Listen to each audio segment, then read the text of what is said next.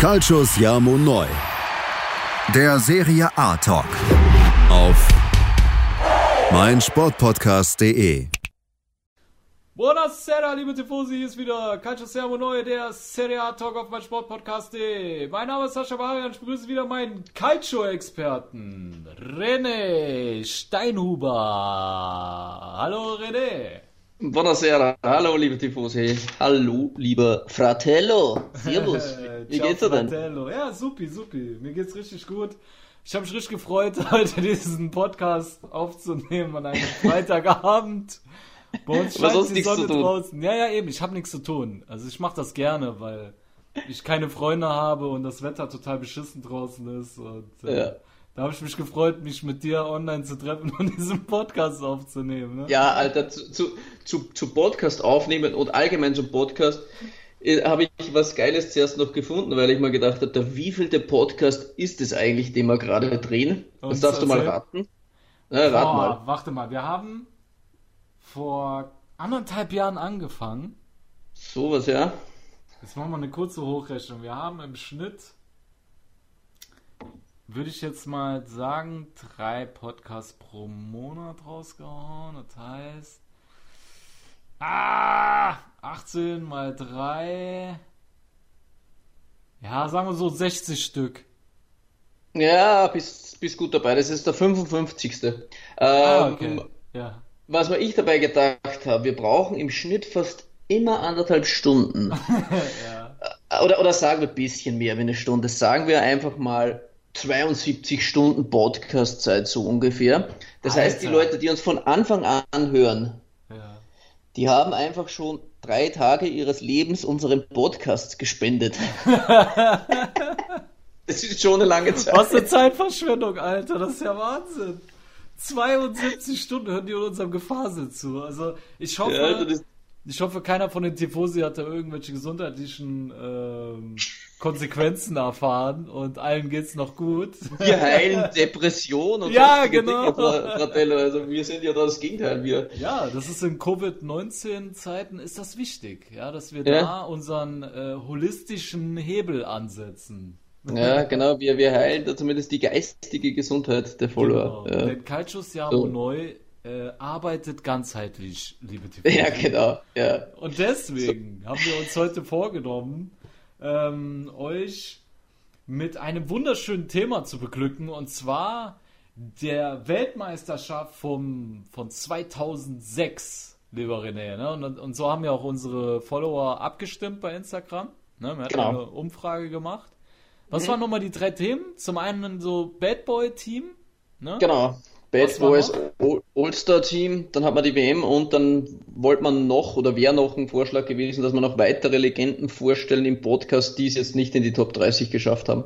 Ah, und ja, da genau. war auf Platz 1 die WM 2006, da wollten sich gerne noch mal ein paar zurückerinnern, beziehungsweise haben auch jüngere Follower, die wollten da gern mal ein bisschen den Flow wahrscheinlich wieder erleben, weil sie Ja. wahrscheinlich gar nicht gar nichts gesehen haben von den Spielen vielleicht. Das ist Also- doch schon eine Zeit lang her. Also die Jungs wollen hier nochmal die weltmeisterschaftlichen Vibes haben, ja, die damals äh, 2006 sicherlich alle elektrisiert haben, äh, unter Ja. anderem auch uns beide und ähm, deswegen ist es eigentlich ganz cool, dass wir auf dieses Thema, auf so ein positives Thema in solchen Zeiten eingehen und ähm, ja, das war natürlich wieder eine Menge Recherche, mein Freund, ne? Ja, durchaus, durchaus. Ja. Aber die letzten Podcasts waren immer extrem viel Recherche. Also das, Ja. Ich muss aber sagen, das härteste war schon das mit den Legenden. Ja. Ähm, bislang von Recherche, das war echt hart. Genau. Ähm, von dem her war das ja schon Standardprogramm. Genau. Aber So, bevor wir, bevor wir loslegen wollen, René, ähm, liebe Tifosi, wir haben uns äh, vorgenommen, den, den Podcast erstmal zu starten, indem wir euch überhaupt sagen, wer ist mit zur WM 2006 gefahren. Ja. Aber bevor wir zum üppigen Kader der Squadra Azzurra kommen, nochmal der kleine Hinweis, ihr könnt uns auch bei Patreon äh, unterstützen und die Zukunft dieses Podcasts sichern mit einer kleinen Spende, die ihr auch jederzeit wieder kündigen könnt, sobald ihr der Meinung Ja. seid, ja, die beiden Phasen nur noch Schrott, ich habe keinen Bock mehr, die zu unterstützen, könnt ihr das auch wieder aufnehmen. Ansonsten sind wir euch sehr dankbar, wie das Ganze funktioniert. Äh, seht ihr auf unserer Instagram-Seite, da könnt ihr ja. oder schreibt uns an. Genau, oder schreibt uns einfach an. Die App kriegt ihr ganz einfach runtergeladen, es sind nur zwei, drei Klicks und ja, wir sind euch auf jeden Fall sehr, sehr dankbar dafür und dann würde ich sagen, machen wir die Kiste zu, René, und äh, kommen zur, zum Aufgebot der Squadra Azzurra. Trainer war ja Marcello Lippi und der hat sich für drei Torhüter entschieden. Und ähm, ich muss ja ganz ehrlich sagen, als ich äh, den Namen Marco Amelia gelesen habe, da habe ich gedacht, was? War der wirklich dabei? Und ja. die zweite Frage war, warum? Ja, warum kann ich das schon beantworten? Denn äh, Livorno war in dieser Saison auch extrem stark.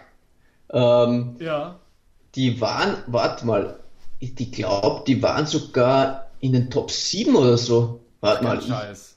Ich, nein, ist kein Scheiß, Alter. Ich habe sogar raus. Ja, klar. Chievo Verona ist in der Saison 2005, 2006 Fünfter geworden. Da haben wir gedacht, ja, leck mich, nee. Alter. Was ist hier los? Die fliegenden Esel auf Platz 5. Ja, und auf Platz 7 war Livorno. Die waren damals Euroleague. Und ich kann mich noch erinnern, ich habe sogar ein Spiel, und das muss dann 2006 gewesen sein, von Pasching, bei uns gleich ums Eck, ja. also in der Nähe von Linz, ja. gegen Livorno in der äh, Euroleague gesehen. Ja, da ging es ordentlich zu. Euroleague also, sogar. Ich habe keine Ahnung, wie viel das Spiel ausgegangen ist. Ich weiß nur, vor dem Spiel war eine üble Keilerei zwischen den Livorno-Fans und der Polizei, und das kann ich mir noch erinnern. Alles andere weiß ich nicht mehr. Aber da wusste ich dann, dass Livorno mal richtig krass war und da war, das war ein sehr gefragter Torhüter damals. Also der war nicht ohne Grund dabei, aber man kannte ihn halt lange als Ersatztorhüter bei Milan und von dem her haben wir jetzt nicht unbedingt gerechnet, dass der jetzt dabei gewesen ist. Also ich habe es jetzt auch nicht mehr gewusst, aber nach der Recherche haben wir dann schon wieder, ah ja, genau, da ja, war ja Livorno mal gut. Heftig. Aber äh, Marco Amelia, ähm, ich, ich sage erstmal die anderen Twitter, bevor wir uns jetzt weiter über den unterhalten. Gian, Gianluigi Buffon natürlich, das oh. war klar. Und äh, Angelo Peruzzi von Lazio Rom ähm, war die Nummer 2, äh, vermute ich mhm. zumindest mal. Ähm, ja. Peruzzi kennen die meisten noch aus den, äh, ja, müsste eigentlich aus den 90er Jahren noch kennen. Peruzzi war da äh, auch schon in der Nationalmannschaft tätig, eigentlich auch immer ein sehr solider Torhüter. Ich war trotzdem überrascht, dass er bei der WM 2006 auch noch dabei war, weil ich gedacht hatte, der hätte da schon äh, seine Karriere beendet gehabt, jetzt so im Nachhinein. Ne? Er auch schon relativ alt gewesen zu der Zeit, als 36, er war doch eh, wie du sagst, eher zum Ende hin ja. seiner Karriere unterwegs und ja, ja, ja, wollte man halt noch einen routinierten Mann dabei haben, scheinbar. Aber Buffon war auf jeden Fall das Maß aller Dinge zu der Zeit ja. im besten Alter, ne? Ja, ja, absolut. 28 Jahre, Chichi Buffon. Ja. Was willst du mehr? Ja, absolut, genau. Also das, äh, liebe Tifosi, war das äh, Torhüter-Team und dann kommen wir auch schon zur Abwehr und dann äh, ja, fangen wir an mit der Nummer 6, Andrea Basali, aber damals noch im Diensten von US Palermo, ne? Mhm, genau. Äh, ja, ja. Dann hatten wir mit der Nummer 5 äh, den äh, Capitano Fabio Cannavaro von Real Madrid. Ja. Dann äh, Fabio Grosso von Inter mit der Nummer 3. Ich glaube, wir haben da einen Hänger drin.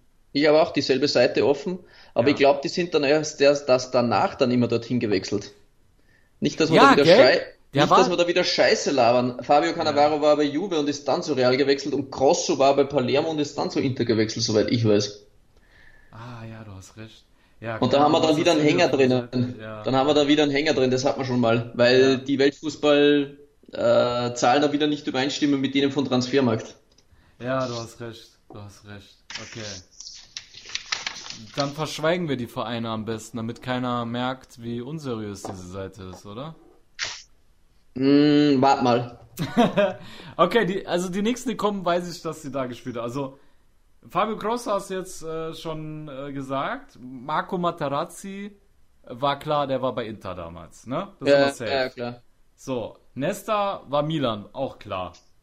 Ja. Dann Massimo Otto, da bin ich jetzt schon unsicher. Lazio Rom. Ja, könnte gewesen sein. Könnte sein. Dass er, ja. da noch, dass er da noch war. Ja. Aber ich hab's gleich. Denn. Das ist investigativer Journalismus, liebe Tifosi. René und ich gehen hier an unsere Grenzen. Aber wenn René Äh, Odo Lazio. Ja, genau. War Lazio? Alles klar. Hm. Dann Christian Zaccardo, den kennt, glaube ich, jeder. Damals noch Hm. im Dienste von US Palermo. Oder er war schon bei Wolfsburg. Das ist die Frage, aber ich glaube, der ist erst nach der WM zu Wolfsburg gewechselt. Ja, genau, Ja. wieso? Ja. Da hat sich nämlich Wolfsburg gedacht, krass, Alter, wir haben schon Weltmeister mit dem Basali am Start. Äh, jetzt holen wir uns noch einen Weltmeister, Zaccardo, weil er so überragend stark bei der WM war. Dann äh, Gianluca Zambrotta. Hier steht FC Barcelona, glaube ich aber nicht. Ja, er ist auch nach der WM gewechselt, glaube ich. Ja, glaube ich, Ich glaube, auch. Ich glaub, mal das müssen wir, Milan. müssen wir nochmal neu aufnehmen. Ja, ich glaube, weißt du was? Äh, wir, wir lassen die Vereine da weg. Also das ist ja, da stimmt das meiste ja nicht, ne? Bei ähm, den Weltfußball-Fakten da. Deswegen lesen wir jetzt mal nur die Namen vor, wo wir uns auf jeden Fall sicher sind. Äh, Simone Barone, damals äh, FC Torino, aber auch Ja, da gibt's auch- sicher. Ich bin ihm auch, na, auch nicht, nein, nein, weil der war auch Palermo und dann, glaube ich, Torino. Ja, aber den nächsten, da bin ich mir sicher. Mauro Caro- Camoranesi war definitiv Juve. Ja, klar. Mhm. Daniele De Rossi sind wir uns auch beide einig. Definitiv AS Rom. Ja, Gennaro Gattuso. Auf jeden Fall Klar. AC Milan, ist klar. Simone Klar. Perotta bin ich mir auch sicher. AS Rom. ja, Andrea Pirlo. AC Milan, ist klar. ja. Dann haben wir Alessandro Del Piero. Und der war ja äh, auf jeden Fall auch Juventino. Ja, Logo. Genau. So, jetzt ähm, habe ich hier. Wo sind meine Recherchen? oh, im Gottes Willen. Wo sind meine Recherchen denn? Ich habe da nämlich alles im Handy gespeichert. Ich musste zwei Screenshots davon machen. So, da. Okay. Also, wir waren bei Del Piero. Alberto Gilardino, AC Mailand. War auch so. Ja, ja. Vincenzo Jacquinta, Udinese Calcio. Ja. Filippo Inzaghi, AC Milan 2006 ist safe. Ja. Grande Luca Toni, AC Florenz. Glaube ich auch, weil ich glaube, der ist nach der Ja. WM zu Bayern, ne? Ja. Genau. Ja. Und dann haben wir Francesco Totti, ist klar, AS Rom, wie gesagt, Marcello Lippi, der Trainer, Torwarttrainer Ivano Bordon. Und ja, dann haben wir eigentlich das komplette Aufgebot für die Weltmeisterschaft 2006, René. Und ähm, ja, bei dem Kader, äh, da, da kannst du mit der Zunge schnalzen, ne? wenn man bedenkt, was für äh, Größen dabei waren. Wahnsinn. Wahnsinn, ja. oder? Darum glaube ich war auch, also für mich als ja, Fan, äh, war auch die Erwartungshaltung relativ hoch, muss Ja. ich sagen. Also ich habe schon eine Menge erwartet, ähm, da ich auch wusste, dass sie jetzt die meisten noch im Top-Alter sind, Mhm. äh, aber in vier Jahren das Ding natürlich auch schon wieder anders aussieht. Also jetzt, ja eben, Buffon 28, okay, Ja. beim Dormer wird es noch gehen. Ja. Nesta zum Beispiel, solche Leute waren schon um die 30, dann Ja. 34, Cannavaro war schon um die 33, da wäre es dann schon vorbei gewesen. Ja. Ähm, ja, Zambrota war auch nicht mehr der Jüngste. Der war auch nein, schon, war auch nicht mehr der Jüngste. Ja. 29, sowas, sowas Ja. rum. Del Ja. Piero 32, also Ja. Inzaghi 33, Luca Ja. Toni 29, da wusstest du schon, Alter, in vier Jahren, äh, da kannst Jetzt du mit denen nie. nicht mehr auflaufen. Da, ja, genau, jetzt oder nie. Ja. Mhm, Genau. Äh, was, was, ähm, was hast du vor dem Turnier über diesen ganzen Wettskandal gedacht? Weil ich hatte irgendwie so das Gefühl, spielt uns gerade voll in die Karten. Ja, Die Italiener waren ja voll unter, also du hast das ja auch mitbekommen damals, ne, mit dem Wettskandal, der da vor der WM Ja, natürlich. und so, ne? Ja, ähm, ich weiß nicht, ob es ein Vorteil war jetzt. Ich, habe mir's nicht gedacht, also, denn es hieß ja auch mal, Lippi wolle zurücktreten, denn sein Sohn war ja da mutmaßlich in der, mutmaßlich in der, in dem Wettskandal äh, auch verwickelt, in dem Manipulationsskandal. Ja. Und ja, ich weiß nicht, das sind irgendwie nicht so die super Basics gewesen. Allerseits war es halt eine gute Zeit, bisschen Druck vor der Mannschaft zu nehmen. Ja. Ähm, also den Blick zumindest mal wegzunehmen von den einzelnen Spielern, denn es war was anderes auch im Fokus. Und die ganzen gerichtlichen Geschichten waren ja dann ja auch erst nach der WM. Also von dem her, ja, war schon viel Unbewisse, ein bisschen dabei, aber die Spieler haben sich da gut fokussieren können. Mhm. Also, für mich war es ein gutes Um, weil immer wenn die Italiener so mit dem Rücken zur Wand standen, also die meisten haben ja erwartet, dass dieser Wettskandal äh, die Italiener irgendwie erschüttert hat und äh, viele keinen freien Kopf hatten. Und ich hatte das Gefühl, dass dieser Wettskandal damals ähm, die äh, Squadra Azzurra nochmal zusammengeschweißt hat. Ne? Und ähm, das haben äh, viele auch nach der WM nochmal bestätigt, dass das so, so ein ähm, Knackpunkt war, dass sie auch enger zusammengerückt sind. Jetzt erst recht Mentalität. Und ähm, ich, geh, ich bin auch so ein bisschen von mir ausgegangen. Ich mir auch mal, also wenn Leute mich unterschätzen, dann äh, laufe ich auch immer zur Hochform aus. Also wenn keine Erwartungshaltung so wirklich da ist. Und ich glaube einfach, auch wenn die Namen und der Kader hoch gespickt war, äh, hatten trotzdem, glaube ich, nicht so viele Italiener auf dem Schirm, aufgrund, weil da so viele Unruhen um die Mannschaft herum war und in dem Land halt auch. Ne? Mhm. Ja, und ähm, ich glaube, dass den das schon gut reingespielt hat, so äh, vor der WM. Aber, Sie waren sicher ja. nicht Kandidat Nummer eins. Also richtig, das war sicher. Richtig, genau. Deutschland zu Hause, die Franzosen waren auch sehr stark. Ja. Auch kadermäßig besetzt natürlich. Also einige Mannschaft sehr, sehr gut zu ja. dieser Phase auch gewesen. Und aber Italien war, man hat schon mit einigen rechnen dürfen. Ja, absolut. Gut, dann würde ich sagen, gehen wir zum ersten Spiel. Die Italiener mussten den Auftakt dann gegen die Afrikaner aus Ghana bestreiten und Ghana hat ja eigentlich auch kein schlechtes Team da am Start, ne? Also mit äh, Asamoah Gijan, den die meisten vielleicht noch kennen, der hat immer die Nummer 3 als Stürmer gehabt und mhm. immer so crazy Frisuren. Ich habe den auch total gefeiert als Spieler, ich fand den immer cool. Ich habe mir den auch äh, gerne bei Karrieremodus übrigens gegönnt. Nur so mal am Rande. Äh, dann ein Michael Essien, als dieser noch äh, kein Rentner war. Topformer. Ja, ja, genau. Damals konnte er noch kicken, also der hat eigentlich auch gegen Italien so am meisten Betrieb gemacht äh, von den äh, Ghanaren. War ein Monster zu der Zeit, ja. Genau. Dann Amor hatten sie äh, im, im, äh, im Kader. Dann Sami Kufor vom FC Bayern, den müssten die meisten noch kennen.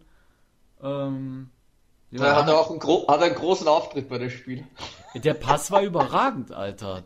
Du musst erstmal das Gefühl haben, den Ball ja Quinter so in den Lauf zu spielen, ne? Aber wir kommen schon zum zweiten drin. Genau, genau. Machen genau. wir rein, ja. Genau. Lass uns erstmal äh, mit dem ersten Tor anfangen, weil ähm, es war eigentlich schon ein geiler Schuss von Pirlo, ne? Also der hat da, den haben sie ja, ich weiß nicht, ob das sich noch nicht bis nach Afrika rumgesprochen hatte damals, dass der Pirlo extrem schussstark ist, aber die haben dem ja so viel Freiraum bei dem äh, Tor gelassen, ne? Ja. Das war schon äh, mega heftig. Zieht da vom linken Strafraum für die, die sich ein bisschen vorstellen wollen. Ich glaube, es war so eine Standardsituation, da ist der Ball zu Pirlo gekommen, so am linken 16er Eck und aus 20 Metern halb hoch, Vollspann, wie er es einfach geliebt hat, also wie seine genau. Schusstechnik einfach auch war und zieht da halb hoch ins lange Eck war. Genau. War eine Rakete. Absolut. Und es war wichtig, dieser Treffer, weil ähm, die Black Stars haben gerade in der ersten Halbzeit sehr munter mitgespielt, sind auch immer wieder zu Torchancen gekommen und das war in Halbzeit 1 war es schon ziemlich ausgeglichen, ein munteres Spielchen, aber ähm, so in der zweiten Halbzeit haben die Italiener dann noch nichts mehr anbrennen lassen, dann wurde ja irgendwann äh, Jaquinta eingewechselt. Alter, ich schwöre, der Jaquinta, ne? Der hat mir immer wie ein Elber gelegen, ne? Ich konnte den nicht sehen. Ich konnte ja. den Kerl einfach nicht sehen und äh, ich weiß noch, als er eingewechselt wurde, habe ich gedacht, ach nee, warum wechselt der jetzt den Holzfuß da ein? Ja, Alter, solche Raketen auf der Bank äh, und, und äh, dann, dann, dann kommt die Pfeife. Ich habe zu der Zeit auch gedacht. Also ich kann mich noch gut erinnern, Warst dass auch kein Quinter-Fan? Nee, dass der überhaupt dabei war. Also du hättest ja auch keine Ahnung die Natale, äh, selbst ein Lucarelli, der damals bei Louis Vuitton, glaube ich, viele Tore geschossen hatte, kann ich mir noch ein paar erinnern, die hätte ich lieber dabei gehabt als den ja, ja. Quinter. Also mit dem konnte ich nicht viel anfangen. Und auch in dem, in dem Spiel war es dann, ja, keine Ahnung, hättest noch Filippo Inzaghi bringen können oder weiß der Kuckuck was, aber doch bitte nicht Nier Quinter. Ja, aber ja. Ja, aber ja, eben, wir haben uns beide getäuscht. Ich hatte dann, das war aber auch immer so bei mir, wenn ich irgendwie, oh, schon wieder dieser Hahn, ne, das gibt's gar nicht. 20 Minuten, also wir haben sogar schon 20 Minuten rum, ich muss schon die 15 Minuten verlängern. Ähm, ja, ich, ich sag noch den Satz schnell zu Ende. Ähm, das war generell immer so, wenn ich gesagt habe, ja, der Typ, der kann nichts, dann hat er ein Tor geschossen. Das war grundsätzlich so. Und auch in diesem Spiel war es so, ja, Quinter kam rein und dann kam dieser sensationelle äh, eingeleitete tödliche Pass von Sami Kufur. ne? Er wollte eigentlich einen Rückpass spielen auf seinen Tormann und ja, Quinter äh, hat die Lunte gerochen, aber ja. der Pass war auch extrem scheiße gespielt. Machen wir uns nichts vor. Also dann hättest du ja noch ein, Butter, ein Butterbrot hinterher schmeißen können, das Ding wäre trotzdem nicht angekommen, ne? Ja, nie im Leben. Also da hätte ihr Quint einen Herzinfarkt kriegen müssen, dann wäre es vielleicht, kein, vielleicht kein Tor geworden. Ne? Selbst also mit Herzinfarkt hätte er den noch bekommen, Digi. Selbst mit ja, dem Herzinfarkt. Schon, aber gemacht hätte er ihn wahrscheinlich nicht. ja. Er, er, hat dann schon den Torhüter schon noch schön überspielt und dann hat er ja. reingelegt. Das von dem her war es dann eigentlich schon noch gut. Äh, gut ja, gemacht, aber ja. ich würde sagen, 80% vom Tor gehören auf jeden Fall Kufur. Ja, auf jeden Fall. Also es stimmt schon, ja, Quinter hat es echt eiskalt gemacht. Er hat den äh, ghanaischen Torhüter da echt am Boden liegen lassen, wie so ein Stück Müll und ist einfach vorbeigerannt, haben dann reingeschoben. Aber er hat so gejubelt, als hätte er gerade die WM gewonnen, ne? Da ja, hat er sogar geweint ja. fast. Er hat sich beide Hände vors Gesicht gehalten und äh, hat geweint, als wäre Italien schon Weltmeisterschaft. So, so, so, haben wir alle geweint. Wir haben geweint, als er eingewechselt worden ist. ja. Ihr Guinta hat geweint, als er getroffen hat. Also. Genau, ist so, ist so wirklich. ich glaube, es war wahrscheinlich sein erster Treffer bei einer WM oder so und deswegen hat der, wurde er da so emotional. Anders kann ich mir so ja, nicht erklären. Ne? Ja, ja. ja. Okay, gut, dann haben wir das erste Spiel der Vorrunde abgeschlossen. Die Italiener haben eigentlich letztendlich verdient mit 2 zu 0 gewonnen, sind also perfekt ins Turnier gestartet und wir starten jetzt perfekt in die Pause für euch und ihr könnt gerade mal eure Synapsen lüften und dann ja, treffen wir uns gleich zum zweiten Spiel der Vorrunde wieder gegen die USA. Alles klar, liebe Tifosi. Bis gleich bei äh, Calcio Siamo Neu, der Serie A Talk auf meinsportpodcast.de. Was zum Teufel, du Bastard? Du bist tot, du kleiner Hundeficker. Und dieser kleine Hundeficker, das ist unser Werner. Ein ganz normaler Berliner Kleinstkrimineller, der dann aber im Knast das Ding seines Lebens dreht. Una Fantastica Risetta Perla Pizza. Er klaut seinem Zellengenossen ein Pizzarezept aber nicht irgendeins. Und mit dem eröffnet Werner dann die beste Pizzeria Berlins. Doch Werners Glück ist nur von kurzer Dauer. Denn es hagelt Probleme. Werners Pizzaparadies. Erstmals großes Kino- und Podcast-Format. Mit fetter Starbesetzung. Alina But, Kida Ramadan, Edin Hasanovic, Oliver Koritke, Ralf Richter, Ben Becker, Winfried Glatzeder, Anna Schmidt und viele mehr. Abonniert die Scheiße. Jetzt macht schon, mach! So, liebe Tifosi, da seid ihr wieder bei Calcio Siamo Neue, der Serie A Talk auf mein Sportpodcast.de und wir machen nun weiter mit dem zweiten Vorrundenspiel der Gruppe E, der italienischen Gruppe. Und ja, René, da stand eine richtig schwierige Partie gegen die Amis an. Also, ähm, da hätten wir uns beide, glaube ich, nicht erträumen lassen, dass es so schwierig werden würde gegen äh, gegen die äh, Amerikaner und äh, die sind jetzt auch nicht gerade äh, gut in die, in, die, äh, in die WM gestartet. Die haben ja das erste Spiel, mussten die gegen die Tschechen ran und da haben sie ja erstmal auf den Sack bekommen, ne? Mhm. Genau. Da haben sie, mit 3 zu 0? Genau, 3-0 auf die, auf die Nüsse bekommen und äh, mit diesem 3 zu 0 äh, sind sie dann auf die Italiener getroffen und hat man eigentlich gehofft, die Italiener machen im zweiten Spiel schon alles klar. Ja, so. Haben wir eigentlich gedacht, ne? Aber ja. irgendwie äh, kam dann jemand dazwischen, äh, dank einer roten Karte. Ja. Ja. Wie viele Minute war es eigentlich? Ich weiß es gar nicht mehr. Welche Minute war es? Mm. War erste Halbzeit auf jeden Fall, glaube ich. Ja, war's. Ähm, es war auf jeden Fall Daniele De Rossi, der rot bekommen hat. Genau. Und zwar war es in Minute 28. Aber Italien war nicht allzu lange, muss man fairerweise sagen, in Unterzahl, denn in Minute 44 und in Minute 46 haben die Amerikaner rot bzw. gelb-rot bekommen und dann war Italien eigentlich in der Halbzeit in Überzahl. Ja. Äh, also das mal, das mal zu dem, aber mal Ja, stimmt, ja. Vorneweg, da stand sie aber trotzdem schon 1-1 zu dem Zeitpunkt. Ja. Genau, genau. Die, die Sache war natürlich gewesen, die Amis wussten, wenn wir jetzt gegen Italien verlieren, sind wir aus dem Turnier raus und die waren sehr aggressiv in den Zweikämpfen. Die haben die Italiener schon sehr früh im Spielaufbau gestört, äh, so auch äh, Pirlo sich nicht entfalten konnte und ähm, auch äh, Marcello Lippi meinte ja nach dem Spiel, äh, dass es jetzt nicht das idealste Spiel war und dass sie, dass seine Mann nervös geworden seien und ähm, dass es halt auch ein Faktor ist, äh, den man berücksichtigen muss. Ne? Und ähm, letzten Endes äh, konnte man dann von Glück sagen, dass die Amerikaner eigentlich ziemlich fahrlässig mit ihren Chancen umgegangen sind, die sie sich da erspielt hatten und äh, ja, da nicht mehr passiert ist. Ne? Naja, waren eigentlich sogar in Unterzahl die bessere Mannschaft teilweise. Ja. Also äh, war da, ja, sagen wir mal, gut bedient mit einem 1-1. War in Ordnung. Für uns ist quasi nicht viel passiert mit 1-1, hast du immer noch alle Karten gehabt. Genau. Die Amis, die Amis waren so eigentlich dann weg und hat man sich dann noch drüber gerettet. Ähm, bisschen zum Spielverlauf. Ganz aus dem Spiel war Pirlo ja nicht. Wunderschöne Freistoß, äh, von der rechten Seite. Ja. Ja, unwiderstehlich wieder schlägt ihn da aufs, auf dem, aufs Fünfereck, eigentlich auf die, auf die erste Stange und Gilardino mit einem Flugkopfball. Ja, Äh, ja. Sehr, sehr schön gelöst. Also bei dem Tor sehr gefallen hat er seine Jubelpose, wo er da in der Geigenposition dann, dann auch zu streichen beginnt, als Ja, wäre er bei den, stimmt, bei den genau. Wiener Philharmonikern. Ja, äh, also mit genau. dem 1 zu 0 für, für Gilardino. Genau. Und ein paar Minuten später hat sich Italien gemacht, äh, gedacht, also in dem Fall Christian Zaccardo, er möchte jetzt das zweite Tor machen. Hat es dann auch gemacht, aber es war das falsche Tor. Ja.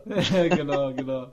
Ja, es war halt so, die Italiener hatten so eine gute Defensive, dass ein Italiener selber das Tor machen musste. Und äh, das ist ja bis zum Finale auch das einzige Gegentor geblieben, was die Italiener Mhm. bis dahin gefangen hatten. Das hat Zaccardo erzielt. Und die Art und Weise, wie er es erzielt hat, war eine ganz große Kunst. Ne? ja. Luftloch geschlagen und der Ball springt an sein Standbein ins eigene Tor hinein. Also Herrlich. Besser hättest du es nicht inszenieren können, das Ganze. Das war äh, sehr äh, wunderbares Tennis, wie Zaccardo den Ball da reingemacht hat. Aber ich glaube, was wir noch erwähnen sollten, ist, wie die Aufstellung war, weil äh, Lippi ähm, so ein bisschen gebraucht hat, auch sein äh, das System, das ideale System für die Italiener zu finden.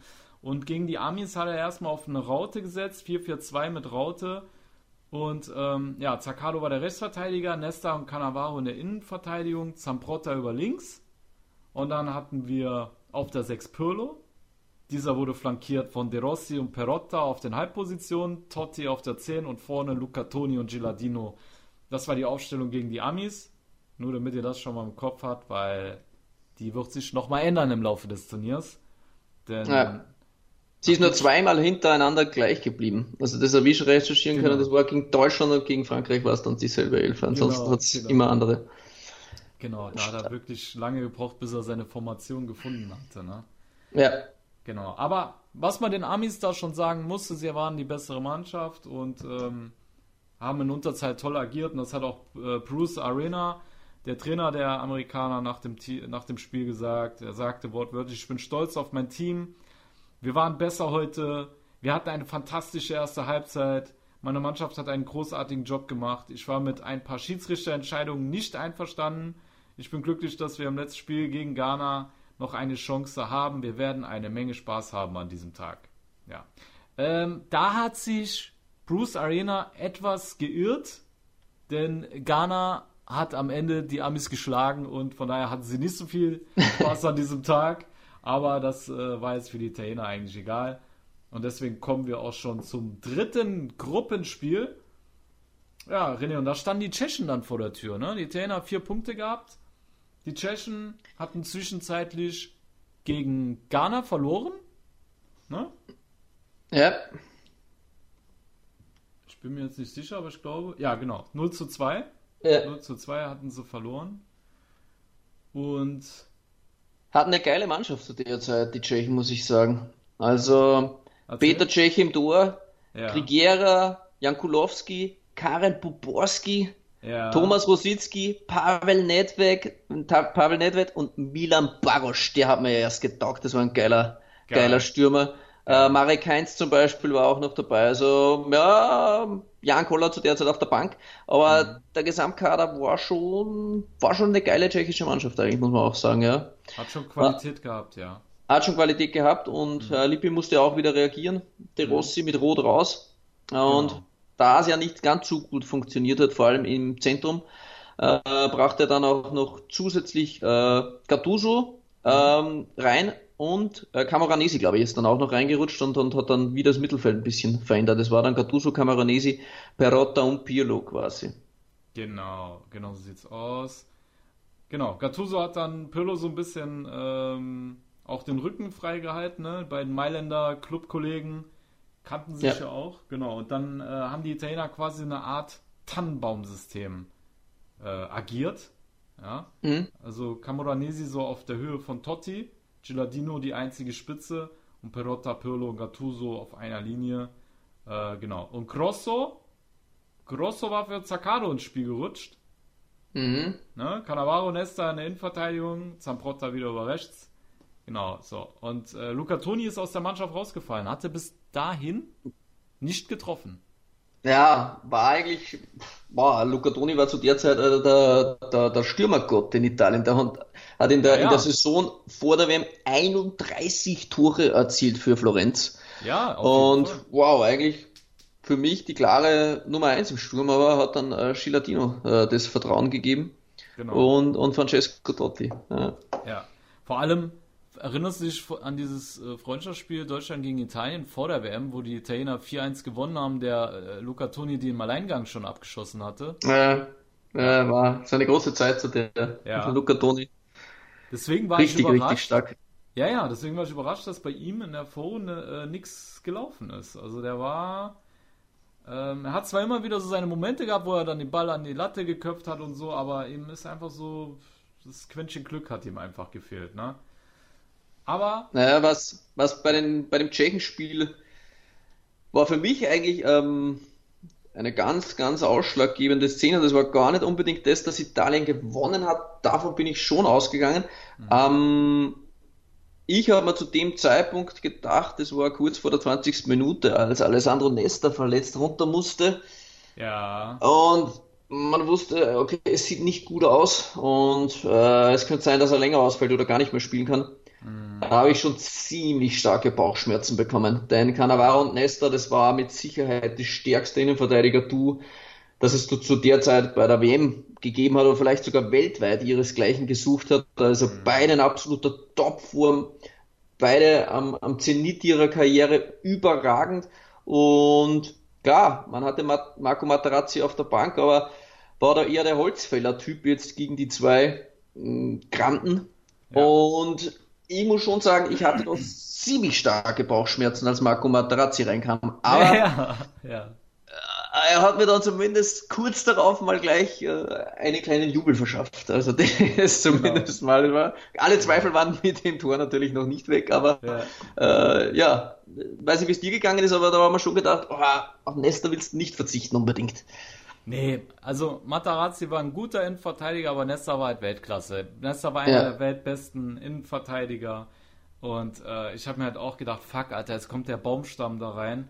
Ähm, in, der, in der Luft natürlich eine, eine Wucht, aber ja. am Boden hatte ich so meine Zweifel und Matarazzi ist ja auch immer wieder durch überhartes Einsteigen auch in der Liga aufgefallen.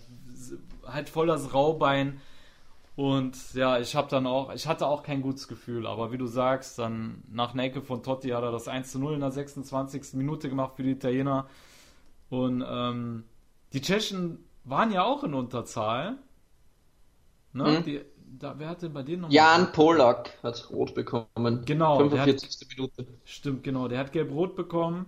Und ja, die Italiener haben dann im Endeffekt einen ungefährdeten Sieg eingefahren und am Ende war es dann sogar noch Pippo Inzaghi, der nach einer Vorlage von Simone Perotta in der 87. Minute den Deckel drauf gemacht hat mit 2 zu 0. Und ja, damit waren die Italiener dann als Gruppenerster weiter und ja, sind dementsprechend dann ins Achtelfinale eingezogen. René. Hat man sich gedacht, freilos. eigentlich, Eigentlich haben wir sich gedacht, freilos. eigentlich haben wir uns gedacht, freilos, ne? Und dann warteten da die Australier auf äh, uns und äh, was wir da gesehen haben, Alter, da, äh, also ich habe gedacht, ich wäre im falschen Film, muss ich wirklich sagen. Ja, ich auch. Da haben wir gedacht, wow, du hast. Da hoffst du ja immer, ja, du musst Erster werden, dann rechnest du schon ein bisschen wie in der anderen Gruppe, wer kommt da weiter und hin und her und da Ja. spekulierst du dann schon, dass, ah, wow, hoffentlich wird es Australien und Ja. ja, es wird Australien. Ja, Und dann siehst du da gar nicht gut aus. Und meine Zweifel gegenüber Ma- Marco Materazzi sind zu dem Zeitpunkt auch wieder etwas stärker geworden, denn wie du es vorhin angesprochen hast, seine, sein überhartes Einsteigen ist auch da wieder mal zu tragen gekommen. Er ist auch da mit Genau. glatt rot vom Platz geflogen. ja. Ähm, hat auch nicht geholfen. Ähm, Nee. Für das ohnehin schon wenig einfallsreiche Spiel. Aber, aber Diggi, dieses Rotfoul von Matarazzi. Ich habe mir damals schon gedacht, äh, dass die Entscheidung eine Fehlentscheidung war. Also es war zu hart. Vor allem, weil er ja primär seinen eigenen Mann weggetreten hat. Ja, aber wahrscheinlich hat er es auch dafür bekommen. also, ist nicht der eigene Ja, Mann. es muss dafür gewesen sein. Ich habe mich so aufgeregt damals. Ich weiß nicht, wie ich vom Fernseher rumgesprungen bin und mir gedacht habe, du kannst ihm doch kein Rot geben, wenn er unseren eigenen Mann tottritt und den Australier eigentlich nur touchiert. Also, er hat ja Bresciano nicht getötet, er hat seinen eigenen Mann getötet primär und dann kannst du ihm nicht dafür Rot geben. Ja, es war einfach so eine ungestüme, typische Situation, vor der ich mich gefürchtet hatte. Ja, ob es jetzt Ja. äh, glatt rot war oder nicht, aber es war so ein typisches Materazzi-Fall trotzdem für mich. Äh, Ja, war es, definitiv. Und danach war es halt so, dass die Italiener sich zurückgezogen haben. Die, die Australier waren ja engagiert, aber konnten halt ihre Überzahl auch nicht ausspielen, weil die Italiener einfach super verteidigt haben. Ne? ja. Und ja, dann gab es am Ende des Spiels diesen, Minute 93 was nicht sogar 95? oder 95. Genau, also das Spiel war eigentlich schon aus. Ich weiß noch, ich musste damals zur Arbeit, ja. Die letzten 20 Minuten hat mir mein Cousin per Telefonschalte, ich saß im Auto und hab mit, äh, über Handy mit ihm telefoniert und er hat dann so den Moderator gemacht, das konnte er sehr gut, ne? Und äh, als er dann gesagt hat, Elfmeter für Italien, Elfmeter für Italien, ich dachte, du verarschst mich, du verarschst mich doch, ich glaub dir kein Wort, weil der hat mich gerne früher verarscht, so, ne? Und er so, nein, ich schwöre dir, ich schwöre es dir, Bruder, wirklich, Elfmeter für Italien. Da hätte ich schon so, bitte, spiel nicht mit mir. Ich gesagt, ey, ich, ich kündige dir die, die Freundschaft, die Familienschaft, ich kündige dir alles, wenn du mich jetzt fahrst, spiel nicht mit meinen Gefühlen, habe ich zu ihm gesagt, so, ne? Und, ähm, ja, es war tatsächlich so. Also, es gab Elfmeter für Italien in der 95. Minute. Und, ja, René, war es ein Elfer für dich oder nicht? Äh, ich kann mich bei der Recherche, habe ich auch verschiedenste Spielberichte danach wieder gelesen und einige deutsche Journalisten, boah, wie soll ich es höflich ausdrucken, wa- waren mehr waren entsetzt, Bod am Boden zerstört. Also da kannst du niemals, der, äh, der Witzelfer der WM wurde er von einigen genannt und so. Ja. Ähm, ja, also für mich klares Ding, Elfmeter. Also keine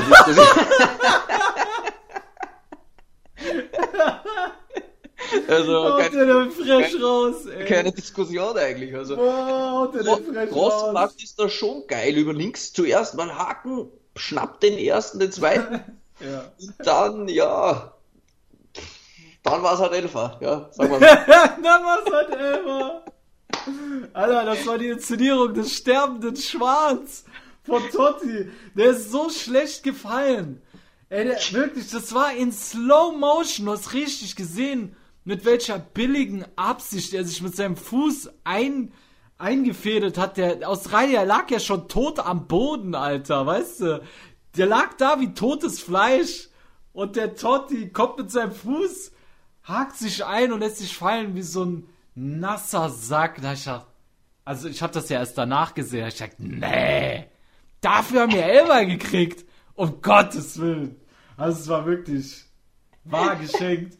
Aber ohne Spaß, ohne Scheiß, ich glaube, René, dass die Schiris in der Halbzeit gesehen haben, dass sie Matarazzi zu Unrecht vom Platz gestellt haben und dass sie es damit ausgeglichen haben. Das ist meine Theorie. Das ist meine Verschwörungstheorie. Ja, okay. Lass was dabei. Was ich bei dem Spiel noch in Erinnerung habe, ist der italienische Moderator mit Totti, Totti, Totti, Totti. Und dann Totti ja. läuft weg, Finger in den Mund. Ich glaube, er ist da gerade wieder Vater geworden oder was. Die Traube auf ihn drauf und dann ist eigentlich Italien so richtig, das war quasi, da haben sie einen Klaps am Hintern bekommen und dann haben sie gemerkt, okay, Jetzt sind wir im Viertelfinale, es ist nicht mehr allzu weit. Jetzt müssen wir uns mal die Arschbacken zusammenkneifen. Vielleicht geht hier ja doch noch was, wenn wir jetzt auch noch ordentlich spielen. Äh, können, genau. wir, können, wir, vielleicht noch ein bisschen, bisschen was erreichen. Genau, aber Sicher bevor die schwächste wir... Leistung der Italiener, muss man sagen. Ja, ja, definitiv. Also das müssen wir auf jeden Fall konstatieren. Italien wirklich mit der absolut, absolut schwächsten Leistung in diesem Spiel. Ich würde behaupten, was bei den Deutschen 2014 Algerien war, war für Italien 2006 Australien. Da sind wir uns einig, oder? Ja. Alles klar. Gut, dann gehen wir so in die Pause, liebe Tifosi. Und dann kommen wir gleich zurück mit der Viertelfinalpartie der Italiener. Und wir sagen euch gleich, wer es war. Weil ich bin ganz ehrlich, ich habe es zwischenzeitlich schon wieder vergessen gehabt. Alles klar, dann bis gleich bei Calcio Siamo Noi, der Serie A Talk auf mein Sportpodcast.de. Ich habe mich natürlich schockverliebt, weil die war wirklich ganz, ganz klein. So begann die Mensch-Hund-Beziehung zwischen Christina und Tierschutzhund Frieda. Und wie es danach, nach dem ersten Moment der Verliebtheit, so weiterging und welche Klippen es danach zu umschiffen galt, das hört ihr in der neuen Ausgabe von Iswas Dog, dem Podcast für harmonische Mensch-Hund-Beziehungen. Iswas Dog? Mit Malte Asmus. Überall, wo es Podcasts gibt. So, liebe Tifosi, da seid ihr wieder bei Calcio Siamo Neu, der Serie A Talk auf mein Sportpodcast.de. Und wir kommen nun zum Viertelfinale der Italiener. Und ja, die meisten von euch werden sich wahrscheinlich nicht mehr erinnern, zumindest ging es mir so. Ich weiß nicht, Dürfen wir daran erinnern? Nein, Was? aber Sie können sich ja geistig jetzt ein bisschen mitraten, wer es damals war. Also, genau. man muss äh, vorweg sagen, vielleicht, dass wir den Turnierverlauf auch ein bisschen dabei haben. Ja, gerne. Ähm, ja, damit wir auch ein bisschen, wer ist wo eigentlich ausgeschieden, dass wir ein bisschen die Achtel, anderen Achtelfinale noch kurz nur anschneiden. Also ja. es hat da Deutschland Schweden 2 zu 0 geschlagen, Argentinien, ja. Mexiko in der Verlängerung, England hat gegen Ecuador 1-0 gewonnen, Portugal hat die Niederlande 1-0 geschlagen, ja. Schweiz gegen Ukraine, in der, im Elfmeterschießen ist die Ukraine weiter. Brasilien ja. gegen Ghana 3 zu 0 und die Spanier haben gegen die Franzosen 1 zu 3 verloren. Und ja. Italien hat da sehr dankenswert, muss man wieder sagen, wenn man die anderen Viertelfinale hört, einen angenehmen Gegner bekommen, also nicht nur die Deutschen bekommen, das ist ja immer der Vorwurf, glaube ich, ähm, ja, dass wir ja. auch den Deutschen machen, dass sie immer nur leichte Auslassung haben. Ja, die, die, auch. Die, Deutschen, die Deutschen haben Viertelfinale Argentinien, sind dann weitergekommen im Elfmetern. England gegen Portugal hat gespielt im Elfmetern. 1 zu 3 für Portugal. Brasilien gegen Frankreich im Viertelfinale. 0 zu 1 für Frankreich. Und Italien hat Shebas Ukraine eliminiert. Und wie genau werden wir uns unterhalten? Genau, und das, äh, liebe Tifosi, könnt ihr entnehmen, war das freilos gewesen im Viertelfinale. Italiener wieder richtig Glück gehabt äh, dass sie da einen leichten Gegner bekommen haben. Aber ich meine, muss man den Italienern auch mal gönnen, weil in den davorigen Jahren haben sie eigentlich immer sehr, sehr schwierige Kandidaten bekommen. Ja. Und das war jetzt wirklich mal eine WM, wo man sich langsam steigern konnte, sage ich mal. Und ja, die Italiener haben es gut gemacht. Am Ende 3-0 gewonnen. Und ja, am Anfang war es äh, Zambrotta gewesen. Geiles Tor. Genau, der in der sechsten Minute durch ein. Es war ein Weitschusstor, ne? Ja, war ein Weitschusstor. Schöner Doppelpass im, im Mittelfeld. Ja. Äh, zieht da von rechts auf und, und 25 Metern mit linken Fuß, Weitschuss. Geiles Tor, viel Dynamik drin, also Zambrota, geiles Ding. Genau, das war wirklich ein geiles Ding. Und dann, liebe Tifosi, kam die Auferstehung des Grande Luca Toni, der innerhalb von 10 Minuten gleich zwei Buden gemacht hat, René. Ja, yeah, ja. Yeah. Erinnerst geil. du dich noch an die Tore? Ja, ich liebe ihn einfach. Äh, Luca Toni mit seinem äh, Kopfdreher da immer bei den Ohren. Ja, ja Flanke ja. Cannavaro, das erste, das war sogar ein Kopfballtor, so in seiner Luca Toni-Manier. Und das zweite, den hätte meine Großmutter auch gemacht. äh, geile Vorarbeit von, von äh, Zambrotta wieder, also Mann des Genau. Spiels. Luca Toni und Zambrotta würde ich sagen, also die waren da die, die Protagonisten zumindest.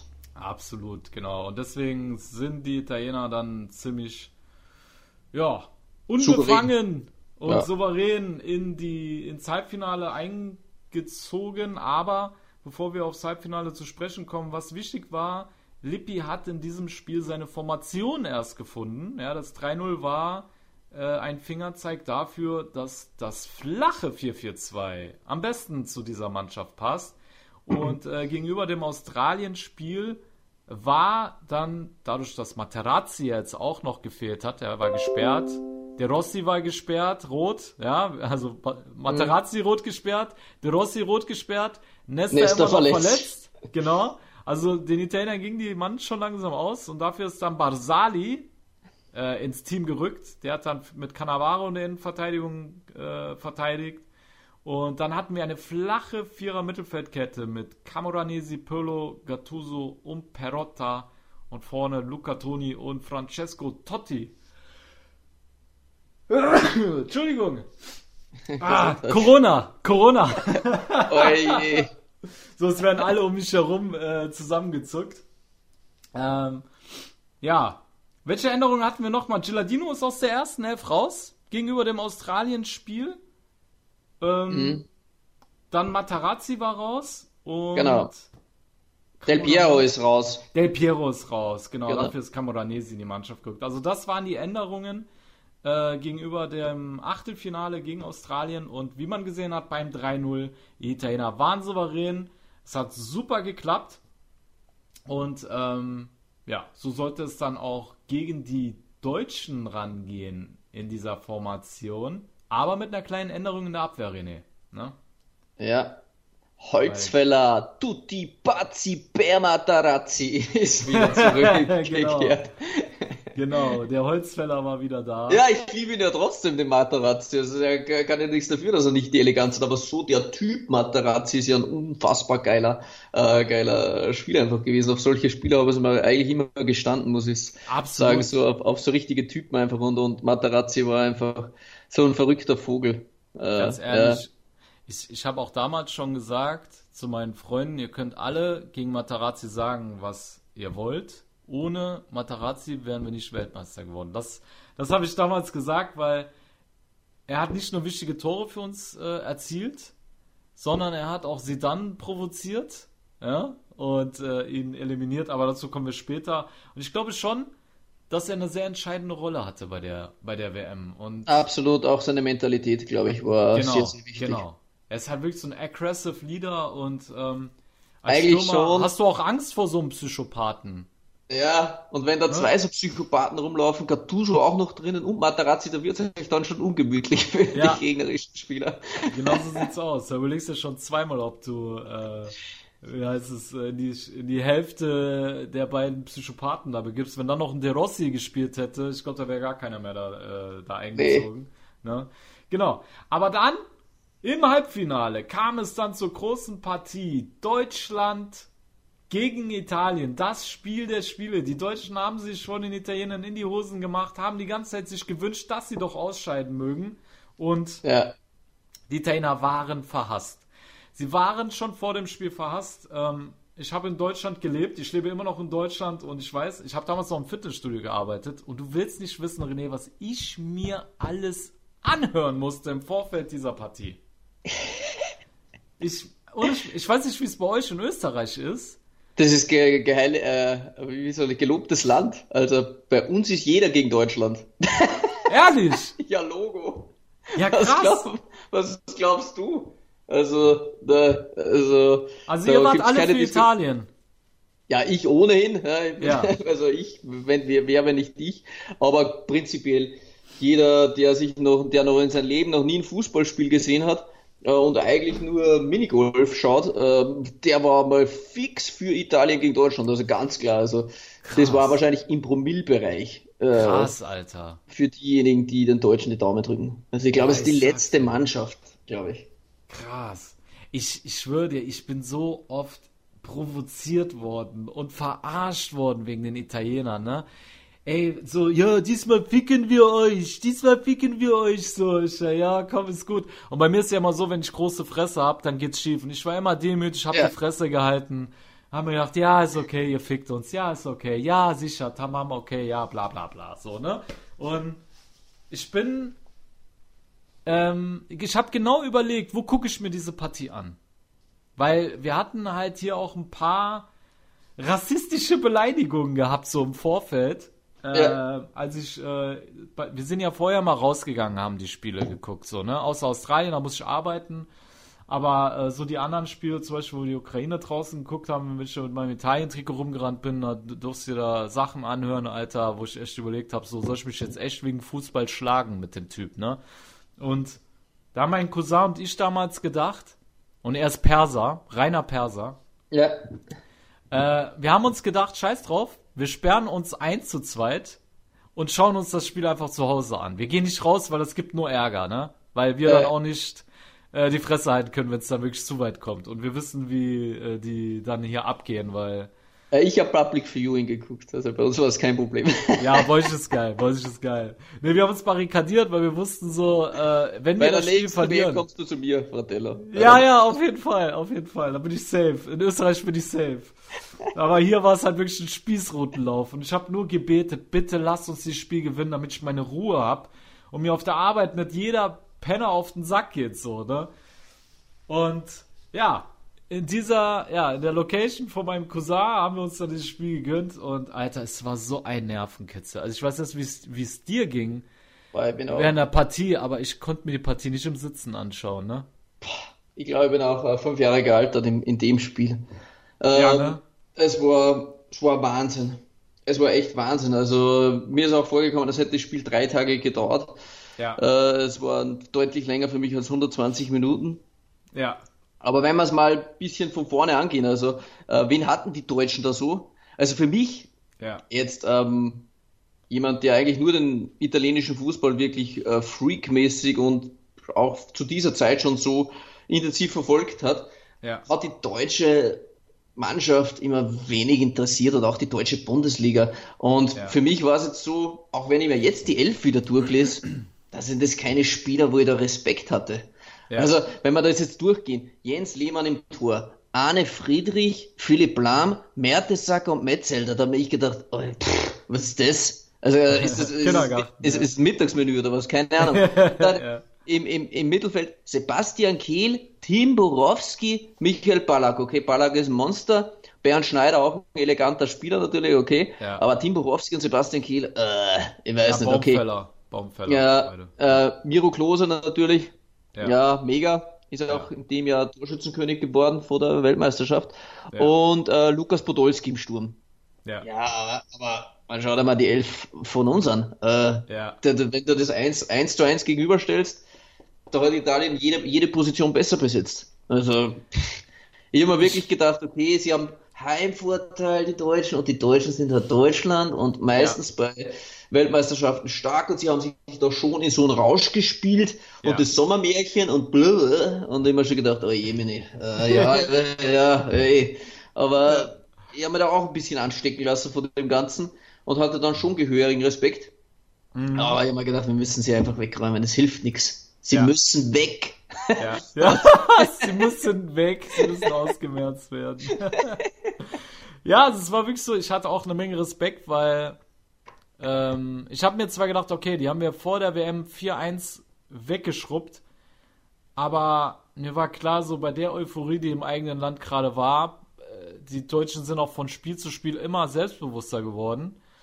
Und sie hatten ihren Lauf und ähm, deswegen hatte ich schon eine Menge Respekt vor denen, muss ich schon sagen. Aber mir war auch klar, dass wir denen qualitativ überlegen sind. Also wir hatten halt wirklich geniale Spieler in unseren Reihen, während die Deutschen eher so ein Arbeiterteam hatten. So Ballack war der einzige, der ein bisschen Weltklasse äh, verströmt äh, hat. Vielleicht noch ein Philipp Lahm. Lehmann war auch ein starker Tormann. Der hat ja gefühlt fast jede Ecke gefangen einfach. Er Klose schon- auch. Also Klose war schon Topstürmer, aber ja, Aber für, mich, ja. für mich halt auch kein Luca Toni. Also, Nee, eben. Ja. Also insgesamt war das deutsche Team für mich weiß ich nicht, individuell den Italienern unterlegen. Und ich fand auch, die Italiener haben es eigentlich gut gemacht, so ähm, am Anfang.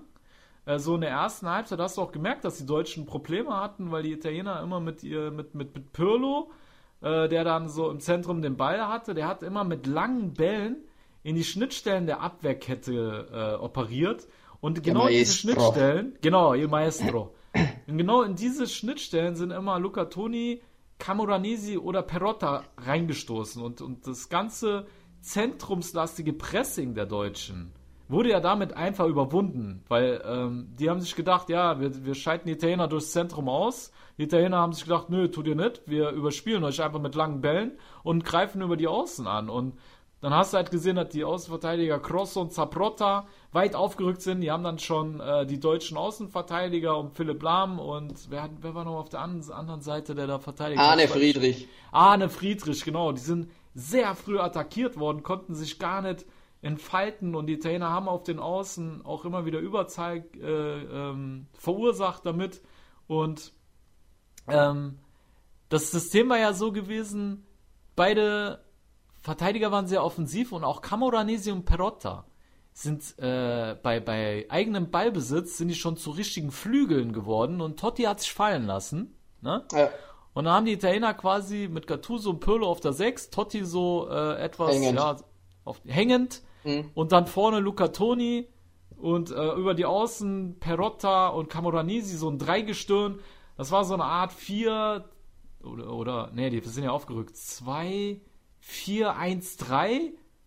So in etwa kannst du es beschreiben. Also es war auf jeden Fall sehr, sehr offensiv und die Deutschen haben in der ersten Halbzeit da kaum, kaum ein Mittel gegen gefunden und das war eigentlich ein guter Ansatz. Aber dann in der zweiten Halbzeit äh, haben die Deutschen das geändert. Ne? Da sind die, ähm, sind die auch etwas offensiver geworden mit ihren Außenverteidigern. Und ich fand das Spiel an sich sehr ausgeglichen. Ja, ich auch. Es war, es war auf Messerschneide. Ähm, vom Gefühl her war es doch immer so, dass ich natürlich gehofft hatte, dass es wird durch einen Geniestreich vielleicht entschieden, äh, vielleicht durch einen magischen Moment und da hat Italien halt deutlich mehr zur Verfügung als Deutschland, habe ich geglaubt. Ja. Bei Deutschland hätte ich vielleicht das Gefühl gehabt, ja, dass vielleicht Ballack so ein Distanzschuss oder so, so individuelles Ding, aber ja, ja es war halt von, von Pirlo, Pirlos Magie, ähm, habe ich halt schon gehofft, dass in diese Richtung vielleicht äh, was kommen wird. Denn bei der WM für mich ja der überragende Taktgeber und ja klar, Cannavaro hat defensiv alles zusammengehalten, aber einfach im Mittelfeld der Spielgestalter schlechthin. Also Pirlo war für mich der überragende Mann bei den Italienern und, und äh, auch in diesem Spiel sehr, sehr stark und dann auch zum Ende hin mit einer sehr, sehr wichtigen ja, Aktion. Nennen wir es mal so. Ich weiß nicht, ob wir schon so weit fortgeschritten sind im, in unserem Live-Ticker oder Live-Score. Ja, nee, können wir gerne machen, können wir gerne machen. Also Pirlo war, hat in der zweiten Halbzeit so ein bisschen seine Problemchen gehabt, weil äh, Podolski ihn ähm, erstmal gestört hat bei jeder Ballannahme und ihn versucht hat auszuschalten, aber er ist dann immer so ein bisschen auf die linke Seite hinüber und äh, Podolski hat ihn da nicht hin verfolgt. Und dann hat Tot, äh, Totti, da hat halt Pirlo von dort aus das Spiel aufgezogen, deswegen ging die Wirkung da schnell nach hinten los. Aber wie du sagst, ich fand, die Deutschen haben wenig aus ihren Chancen gemacht auch. Also es waren, war damals generell so, ich weiß nicht, äh, ob dir so der Unterschied zum heutigen Fußball aufgefallen ist. Es gab damals so viele Räume und ich fand, weder Italien noch die Deutschen haben diese Räume, die da angeboten worden sind damals, äh, genutzt. Also auch das Pressing war im Vergleich zu heute ein, ein Witz. Und ähm, ich fand es halt krass, nochmal zu sehen, wie krass sich der Fußball weiterentwickelt hat, taktisch. Ähm, das schon, aber, aber du kannst es mit einem normalen Ligaspiel trotzdem nicht vergleichen, denn du spielst es dort schon seit drei Wochen jeden dritten Tag und die Kräfte sind halt auch ohnehin schon ein bisschen am Ende. Also man müsste jetzt eine WM direkt im Vergleich sehen in einem Halbfinale. Da bauen die Mannschaften dann oft auch schon wieder ein bisschen ab und es geht viel über den Willen. Ja, klar, dass sich verändert, aber, aber man muss halt auch sehen, wie weit äh, hat die Kraft einfach zu dem Augenblick oder zu dem ja. auch, hat auch noch gereicht. Aber so richtige Dynamikspieler hast du natürlich schon recht, wie es jetzt Mbappé zum Beispiel sind oder so, der, die hat es zu der Zeit jetzt auch nicht. Also ja, ja. die so viel unglaubliche Dynamik dann halt zum Beispiel auch mitbringen. Hm. Absolut, ja. Ähm, ja, dann lass uns mal in die Verlängerung gehen. Ne? Also beide Teams haben dann so gegen Ende der zweiten Halbzeit äh, ähm, ja auch nicht mehr so viel Körner gehabt, haben sich schon auf die Verlängerung vorbereitet. Und Ja, was man vielleicht noch in der regulären Zeit erwähnen muss, Italien Ja. hatte schon zweimal Stange und Latte getroffen. Ah, war also das- es war, ja, war das nicht es, in der Verlängerung? es war Schilottino und Zambrotta, soweit ich weiß. Ich dachte, es war in der zweiten Halbzeit. Achso, ich habe gedacht, das wäre in der ersten Halbzeit von der Verlängerung gewesen. Kann aber sein, ich bin, bin mir Kann, nicht sicher. ja, okay, kann es doch sein. Okay, auf das wären wir eh noch eingegangen, aber ich habe mir jetzt nur gedacht, dass wir das jetzt nicht geschluckt haben. Bei meiner Recherche war das schon ein wichtiger Punkt, dass Italien dann schon äh, zumindest an Chancenplus ein ordentliches hatte. Ja. Also ich hatte das Gefühl, dass sie. Wie war denn das nochmal? Kann auch sein, dass die zweite Halbzeit war, aber es war irgendwie sehr ausgeglichen. Ne? Also die Deutschen hatten Ja. so ihre Sturm- und Drangphase, dann die Italiener wieder. Es waren ähm, marginale Vorteile für die Italiener, kann man sagen. Also sie haben ähm, Ja. et- ganz Ja. eine Nuance mehr vom Spiel gehabt, wenn man das so ähm, im Ganzen konstatiert und ja, dann war es irgendwann nach dem, äh, was war es, Latte von Zamprotta, ne? Ah, jetzt habe ich zumindest von, von Gilardino war es in der 91. Minute äh, der, der, der Pfosten. Okay, das war aber tatsächlich in der Verlängerung, es war quasi in der ersten genau. Minute der Verlängerung. Ja, okay. Genau, Da, da, genau. Hat, das war quasi am, am Springer zwischen der regulären und der äh, Zeit und der Nachspielzeit. Ja, genau. Genau. Und, und Zambrotta war das mit der Latte. Genau, ja. Also die Italiener sind da wie die Feuerwehr äh, in die Verlängerung gegangen. Die Deutschen waren mit Sicherheit etwas überrascht, weil äh, Trainer Lippi sehr offensiv gewechselt hat. Ne? Der wollte auf gar keinen Fall gegen die Deutschen ins Elfmeterschießen, weil wir alle wissen, was passiert, wenn man gegen die Deutschen ins Elfmeterschießen geht. Ne? Ja, das reden wir gar nicht. Äh, Ja, und das fand ich geil von Lippi. Das war, das war ein riesen Ausrufezeichen an die Squadra Azzurra. Ah, schon wieder hier Vincenzo, der dazwischen gerät. Aber da machen wir Ja, wo- wo- mal so. Ja. Muss, muss man echt sagen, ich gebe dir vollkommen recht. Also wenn man jetzt bedenkt, äh, Camoranesi raus, äh, Perotta raus, Luca Toni raus, aber dafür Del Piero, Gilardino und ihr Quinter. Drei Stürmer rein. Ja. Also ja. das war schon, war schon All geil. in. Also, All Ja. in. Der hat einfach, Lippi hat einfach seine Eier auf den Tisch gelegt und hat gesagt, ich gehe all in. wir wollen's hier im Signal Iduna Park in Dortmund wissen. Ja, vor Alter. auswärts quasi. Ja, Alter. Genau. Was für Cojones musst du haben, so ein so ein Move zu machen, weil Äh, wir waren ja Alter, nicht in Rückstand. Zu Lippi Cocones muss ich noch was sagen. Das wäre eigentlich auch im, im Intro schon geil gewesen, aber jetzt passt vielleicht noch geiler dazu. Ja, ja. Lippi hat sich eine geile Idee ausgedacht. Äh, im, Im Quartier, wo sie, wo sie waren, die, die Italiener waren in Duisburg, ja, im Stadtteil Huckingen, äh, in einem Ja. Hotel einquartiert. Und er hat äh, das Hotelmanagement gebeten, sie mögen einen großen Lachs aus einem ähm, umliegenden Supermarkt holen. Äh, soll schon dementsprechendes Kaliber sein. Äh, sollen ihn mit einem Haken und einem Stein im anliegenden Badeteich versenken und er will vor den Spielern und vor den Spielerfrauen ähm, quasi hineinspringen und einen Fisch fangen. Nee. Ja, noch geiler war, er war mit einer Harpune bewaffnet. Ja, er ist ins, in den anliegenden Badeteich. Lippi. Ja, Lippi. Und ist da rumgeschwommen und hat dann einen gekauften, gefrorenen Lachsfisch harpuniert. Äh, das hat natürlich keine Sau gewusst. Er ist dann rausgekommen, äh, wie, keine Ahnung, der MacGyver und, und, hat, und hat dann den Fisch präsentiert und den Spieler ist alle so die, die Zunge rausgefallen. dass ich dachte, Alter, der Coach, das ist ein krasses Teil. Wow, Geil, Alter. was ein Geil. Tier. Ob er es den Spielern jemals verraten hat, jetzt werden sie es auf jeden Fall äh, wissen. Äh, bei Calcio Siamo neu erfährt ihr alles. Liebe Fußballer Alter. der WM 2006, ihr seid einfach nur verarscht worden von Lippi. Äh, Geil. geile Story. Wie geil Oder ist das denn? Cojones von äh, Lippi. Ey, ohne Spaß. Also wenn du so einen Trainer hast, äh, dann gehst du für den durch den Krieg, Alter, weil du denkst, er ist der Messias. Er springt Ja. einfach in einen Teich und tut einen Lachs erlegen, so, weißt du? Ist doch klar, Alter, wenn der so Leute einwechselt, dann klar gewinnen wir, weil Lippi hat's gemacht, Alter. Der Lachsfänger mit Harpune. Und keine Ahnung, Alter. Tschüss.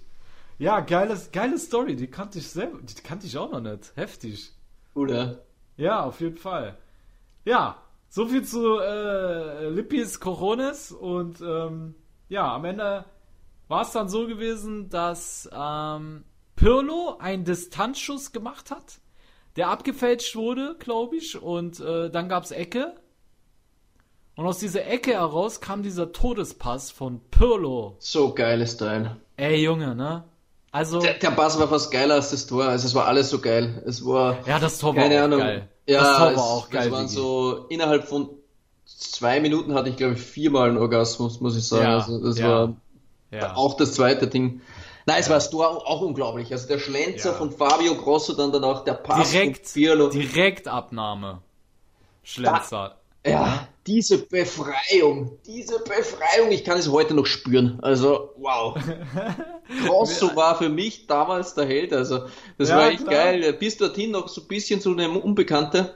Ja. Und ja, Wahnsinn. Da haben wir auch geglaubt, es wird eine Mega-Karriere von Fabio Grosso. Hat es aber dann bei Inter irgendwie nie geschafft und, und war da ist dann doch nichts Großes geworden mit Grosso. Aber äh, es reicht, wenn du ein geiles äh, Turnier hast und das hat Grosso 119. Minute in Deutschland. ja, Dortmund. auf jeden Fall. Ey, Digga, ich habe mich so gefreut bei diesem Tor. Ich war, ich war so voll mit Glückshormonen, ne? Mein Cousin und ich, wir, wir sind uns äh, in die Arme gefallen, wir haben uns auf den Boden rumgewälzt vor Freude, ne? Ey, ich dir, ich war so voll mit Glückshormonen. Ich glaube, ich hätte in dem Moment hättest du, hättest du, keine Ahnung, hättest du Angela Merkel vor mich stellen können. Äh, ich hätte mit ihr geschlafen in dem Moment. Also ich, ich war so Vermutlich. weit, ne? Ja, ich war komplett im Delirium. Ich weiß nur, das zweite Tor, Italien hat dann eine Minute später wieder ein Tor erzielt. Es war wie wenn ich im Rausch gewesen Ja, wäre. Ich das war- meine, ja, ja, Kann das- auch ja, das sein, dass ich ja. betrunken war. Weiß ich Ja. nicht 100%, aber Ja. wäre ich nicht betrunken gewesen, dann wäre ich dann betrunken gewesen. Ja, Denn ich ja. war vor dem Tor von Grosso noch so aufgewühlt. Und dann wieder so ein geiles Ding, also wie Schilatino da am 16er den Ball hält, zwei Gegenspieler bindet, natürlich waren die Deutschen tot, zieht nach rechts, täuscht an, steckt den Ball dann durch auf die linke Seite. Alessandro Del Piero. Del Piero. Unwiderstehlichen Art und Weise schlänzt Ja. das Ding ins rechte Kreuzig und in Ja. dem Augenblick bin ich fast bewusstlos geworden, so geil aus. er ist kollabiert. ja, ich bin kollabiert. Wow. Ja, auf jeden Fall. Also mir ging es so, als hätte man mir eben so äh, beim Eis so, so äh, Age in die Vene gedrückt und äh, jetzt kriegst du noch eine Prise Koks hinterher und du bleibst auf dem Level so durch äh, Ja. Del Piero. Also in dem Augenblick Ah. habe ich geglaubt, wir bekommen den Pokal sofort. Also ich habe gar nicht mehr. Digga, mir, da mir ist noch ein scheißegal. Spiel. Ich hab mir gedacht, was? Sie müssen noch spielen? Also wir haben Ja, Deutschland ja. geschlagen, das muss ja doch wohl, reichen. Und ich dachte, oh je, das war's noch gar nicht. Also Ja, ja. Aber für mich, für mich war ab da die WM muss erfüllt. Ich habe auch geil, wir haben die Deutschen geschlagen. Ich kann wieder arbeiten gehen, ohne dass irgendjemand mir auf den Sack geht. Mit stolz Ja. geschwellter Brust. Und dann war es mir auch scheißegal. Es war mir nicht scheißegal, aber es war mir. Also das Spiel gegen Deutschland war mir wichtiger wie gegen Frankreich. Egal wie dumm sich das gerade anhört, ne? Ich weiß nicht, wie ich beschreiben soll, so, ne? Aber als äh, Halbitaliener oder Italiener in Deutschland, ich glaube, die, die Italiener, die in Deutschland leben, die werden dasselbe mitgemacht haben wie ich 2006. Die wissen ganz genau, wovon ich rede. Es war für uns alle ein Spießrutenlauf. Und danach war Ruhe. Danach war einfach Ruhe. Wir hatten wieder unseren Frieden.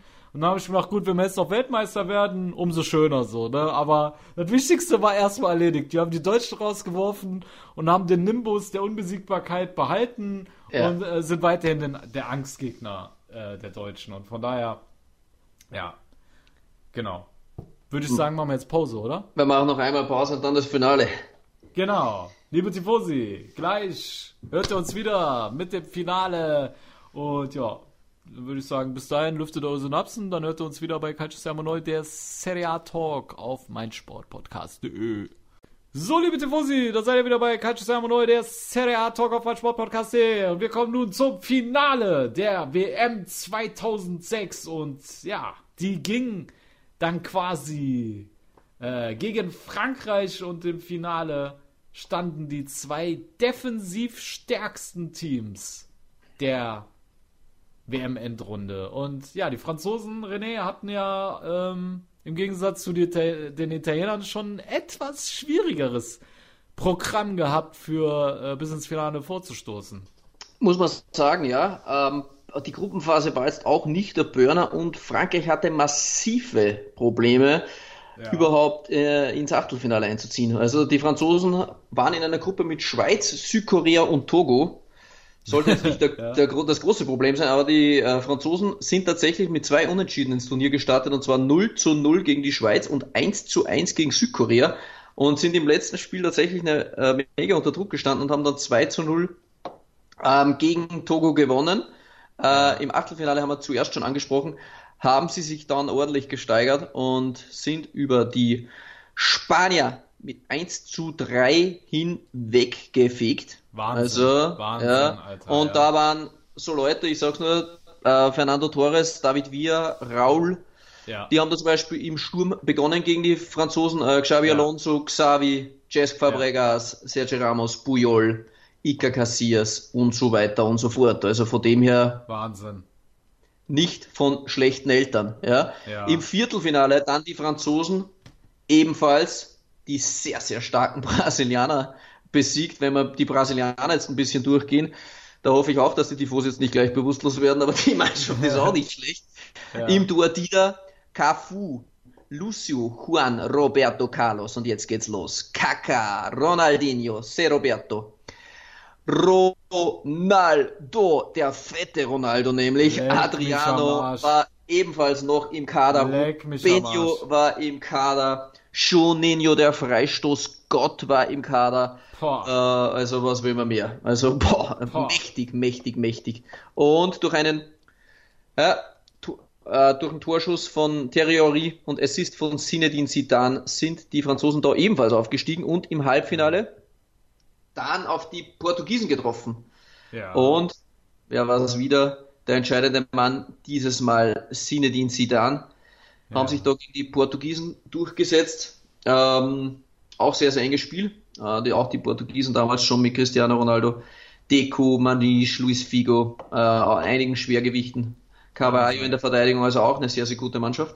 ja. Und dann ging's ins Fi, ins Grande, ins Grande Finale. Vielleicht gehen wir die Startelf auch von den Franzosen ein bisschen durch, dass ja, die, auf die, jeden Fall. Auf die jeden da glaube ich auch, ein bisschen eingrooven können. Da mache ich die Franzosen und du vielleicht die Italiener. Also die Franzosen sehr, sehr stark, auch im Tor mit Fabian Barthez, der Glatzkopf, Ja. weiß nicht, ob Ja. nicht kennen.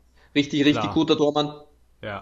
Eric Abidal, William Gallas, Lilian Thuram und Willi Sagnol. Alter, die Viererkette war schon mal Monster. Also auf jeden, Alter. Jeden. Thuram, Abidal und Sagnol. Also das waren schon mal ordentliche Geräte. Ja, ja. Aber es geht im defensiven Mittelfeld nicht Da wird schlechter weg, krank. denn Ja, das wird's Pat- krank, ja. Patrick Vieira und Claude Makelele. Boah. Ja. Und Also mal- Alter, der Typ, der war eine unüberwindbare Wand. Da hast du immer einen mitgekriegt. Ja. Und Vieira müssen wir, glaube ich, gar nicht beschreiben. Dann Malouda, Zinedine Zidane, Franck Ribéry und Thierry Henry. Ja, Wahnsinn. Alter, Wahnsinn. auf der Alter. Bank war zu der Zeit David Trezeguet zum Ja. Beispiel, der ist der Ja. Zweite geworden in der Torschützenliste in der Serie A. Also wenn man Ja. jetzt, wir haben zuerst die Elf von Italien gegen Deutschland angesprochen Mhm. und Italien wirklich unfassbar starken Kader, aber Ja. für mich eins zu eins muss man fast fairerweise sagen, sind die Franzosen in der Mannschaft sogar noch leicht über die Italiener zu stellen. Also Ja, war auf für jeden mich Fall. Auf jeden Fall. Das war schon etwas mehr brutaler. Kader. Ja, Ja. brutaler Kader. Ja, ja, absolut. Das muss man schon sagen. Ja. Und äh, wir können jetzt mal die Italiener gegenüberstellen. Hatten wir Buffon im Tor. Und ja, in der Innenverteidigung ging es zum Beispiel los. Nesta hat es nicht mehr geschafft, sondern äh, Matarazzi hat dann mit Cannavaro verteidigen müssen. Und äh, da war ich zum Beispiel sehr traurig. Ich habe eigentlich gehofft, dass der Nesta vielleicht doch noch fit wird äh, fürs Finale, aber hat er nicht geschafft. Dann über die Außen Zambrotta und Grosso. Ne, Grosso hatte sich natürlich festgespielt. Ja. Ähm, war natürlich der gefeierte Held nach dem Deutschlandspiel. Ja, und dann im Mittelfeld, äh, wie gewohnt, also es war das erste Mal, dass man eigentlich sagen konnte, es ist genau dieselbe Aufstellung wie gegen Deutschland. Also es gab keine Genau. Veränderungen mehr. Ne? Gattuso, Mhm. Pirlo in der Zentrale, Camoranesi über rechts, über links Perotta und Totti hängend, Toni vorne drin. Das war quasi das System. Also 4-4-2 oder 4-4-1-1 kann man sagen, Mhm. trifft auf 4-2-3-1 der Franzosen. Ja, So. Genau. Gut. So war mal die Ausgangsposition. Und Genau. dann ging es ja schon leicht ärgerlich los.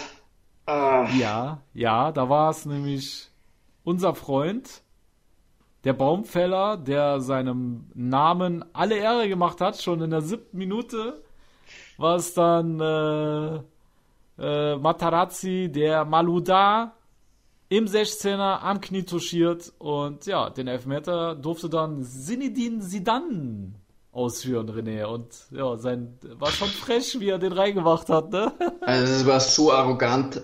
Ich habe mir gedacht, Alter, ja. du Arschloch, haben wir gedacht. Das ist doch jetzt Ja. nicht wahr. Der läuft da an gegen äh, Gigi Buffon, gegen den besten Torhüter der Welt. Und du hast dir gedacht, ja, der wird doch jetzt ein bisschen nervös werden, hoffentlich. Ja, Ja, keine ja, Spur. Der luft ihn in der Panenka-Manier. Ich hoffe, in Deutschland nehmen wir das auch so. Oder bei unseren Ja, ja, Freunden. ja, ist- ja, eh. ja, genau. Und luft ihn dann rein und dann auch noch so glücklich zuerst an die Latte, dann springt er runter. Dann haben wir gedacht, na, vielleicht gibt er einfach nicht. Ja, da haben wir noch ja, kein Videobeweis, auch na, gehofft, aber er gibt das Scheißtor. Natürlich war er drinnen. Natürlich war er nicht drinnen, ja, so wie beim Elfer, äh, die Totti Ja. verwandelt hat. Ja, Ja. sehr, sehr frech von Zinedine Zidane. Ja. Und dann aber wiederum, wenn der Mann Scheiße baut und wenn er mit dem Rücken zur Wand steht und wenn ihn alle Welt hasst, auch die italienische, dann kommt Marco Materazzi wieder zurück, tut die Bazzi per Materazzi und knallt das Ding mit dem Kopf rein. Eckball. Pirlo, Marco Materazzi steigt am höchsten und macht das Ding und ich mir gedacht, Materazzi, du geile Sau. Ja, ja, da war alles wieder gut, gell? Da Alles war wieder- alles wieder gut gewesen. Aber Matarazzi, bester Mann auf dem Platz. Ja, Alter, das war schon mit Materazzi, das war schon so ein spezielles Erlebnis. Also einer der Spieler, die ich am meisten in Erinnerung hatte bei dem Turnier. Zuerst Ja. das Nest ausgefallen, im dritten Spiel kommt er erst rein, dann holt er sich gleich mal rot, macht aber ein Tor, Ja. Dann verursacht er einen Elfmeter, dann macht er wieder ein Tor. Also es war schon, puh, der hat mir schon einige Nerven Ja. gekostet, der Marco Materazzi. Aber, aber, aber diesen Kopfball musst du erstmal machen, weil Matarazzi wurde vom Patrick Vieira gedeckt und der Typ ist selber baumlang.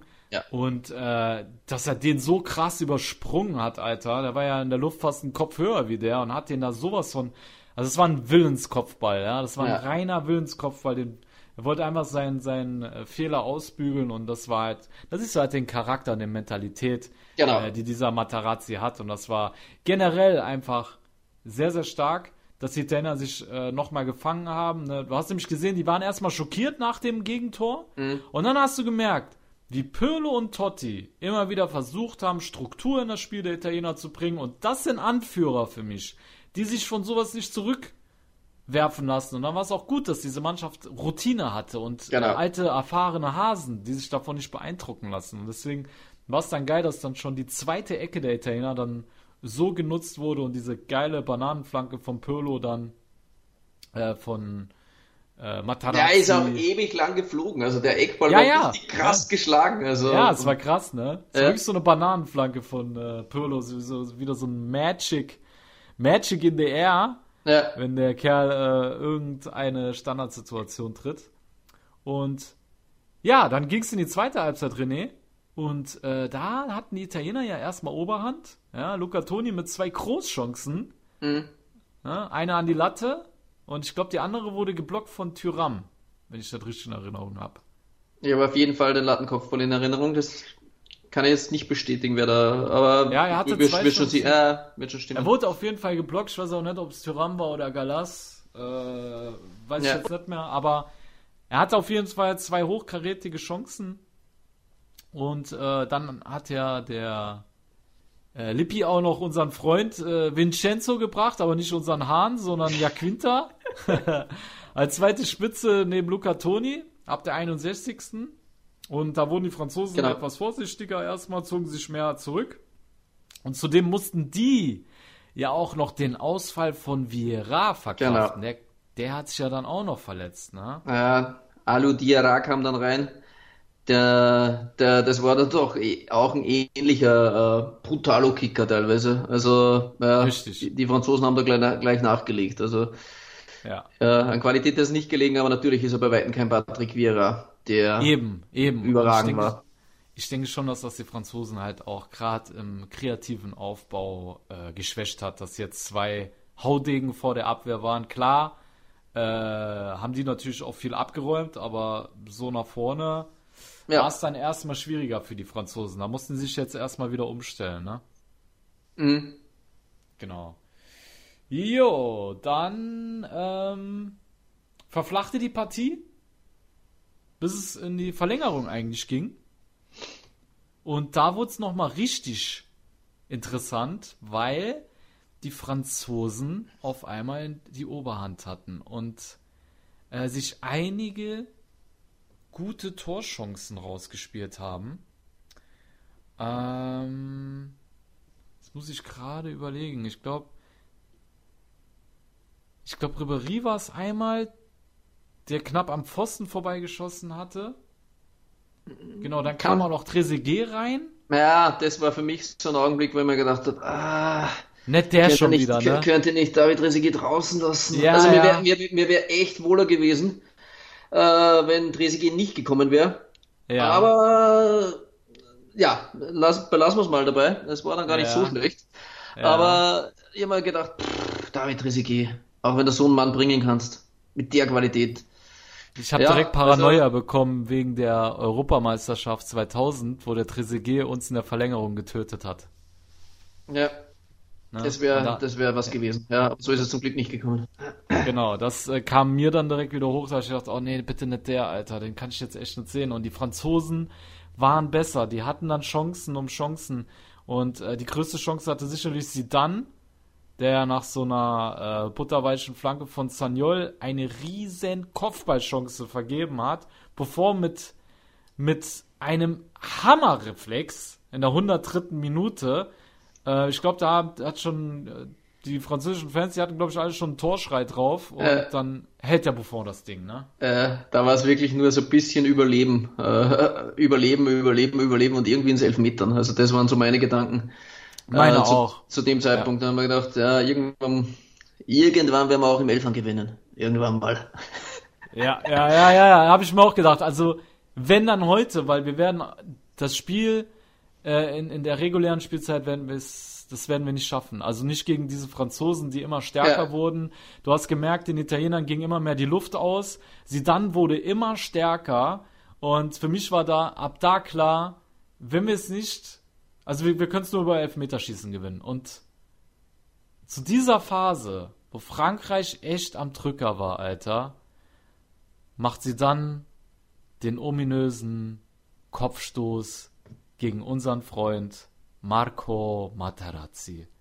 Also die Aktion war, glaube ich, an Dummheit nicht zu überbieten, oder? Ja, also das musst du mal so quasi zum krönenden Abschluss mehr oder weniger von der Karriere dann schon mal geben. Das musst du schon mal gönnen. In der 110. Minute, in einer der wichtigsten Spiele, die du jemals bestreiten wirst und für dein Land. Dann ein, Spiel auch. ja, dann einfach Marco. Materazzi mit dem Kopf wegzuboxen. Also, das war schon, das war schon sehr nice, muss man sagen. Also, also für uns jetzt, da wir auf Italienseite waren, denn das hat mir wieder so ein bisschen Selbstvertrauen gegeben.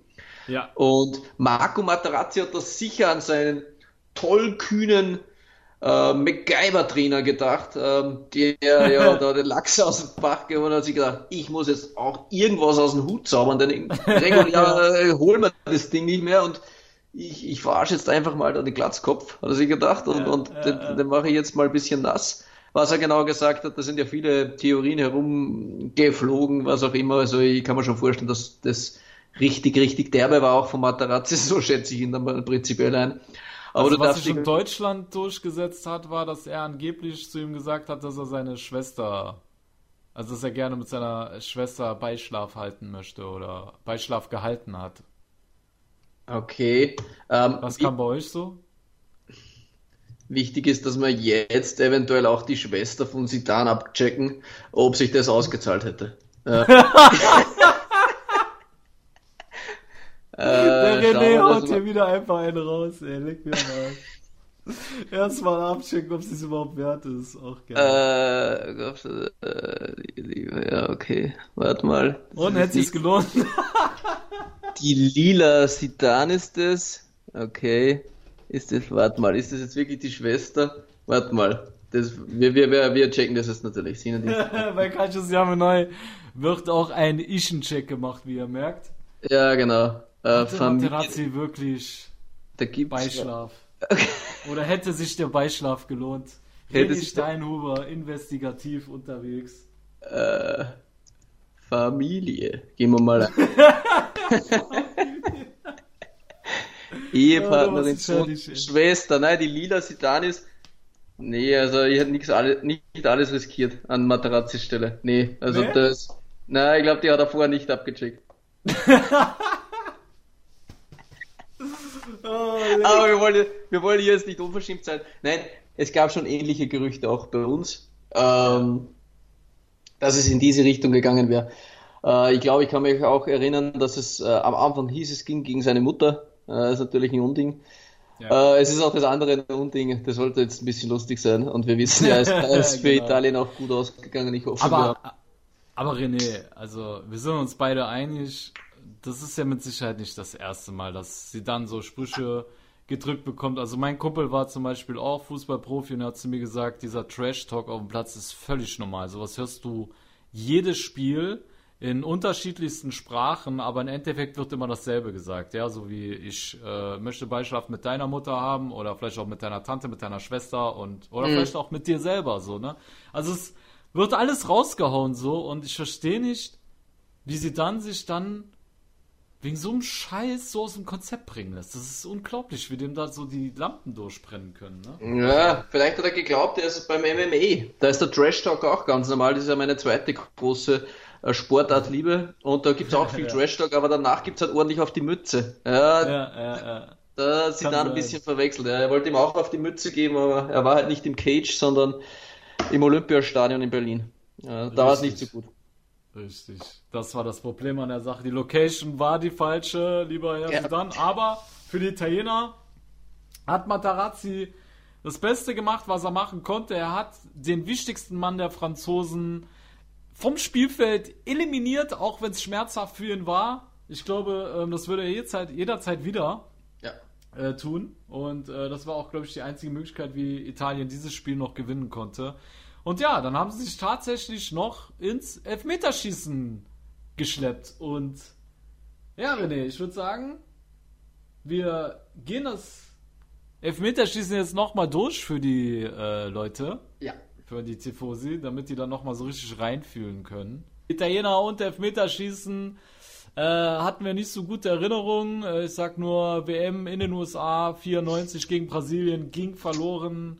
Aber wir waren gezwungen gegen die Franzosen, denn anders hätte es nicht mehr funktioniert. Und dann haben wir uns gedacht, schicken wir erstmal Mr. Freeze zum Elfmeterpunkt. Andrea Pirlo äh, hatte die Verantwortung, die Italiener in die Spur zu bringen. Und ja, Andrea Pirlo nahm sich den Ball, lag, legte ihn hin und ja, lief an und macht ihn rein!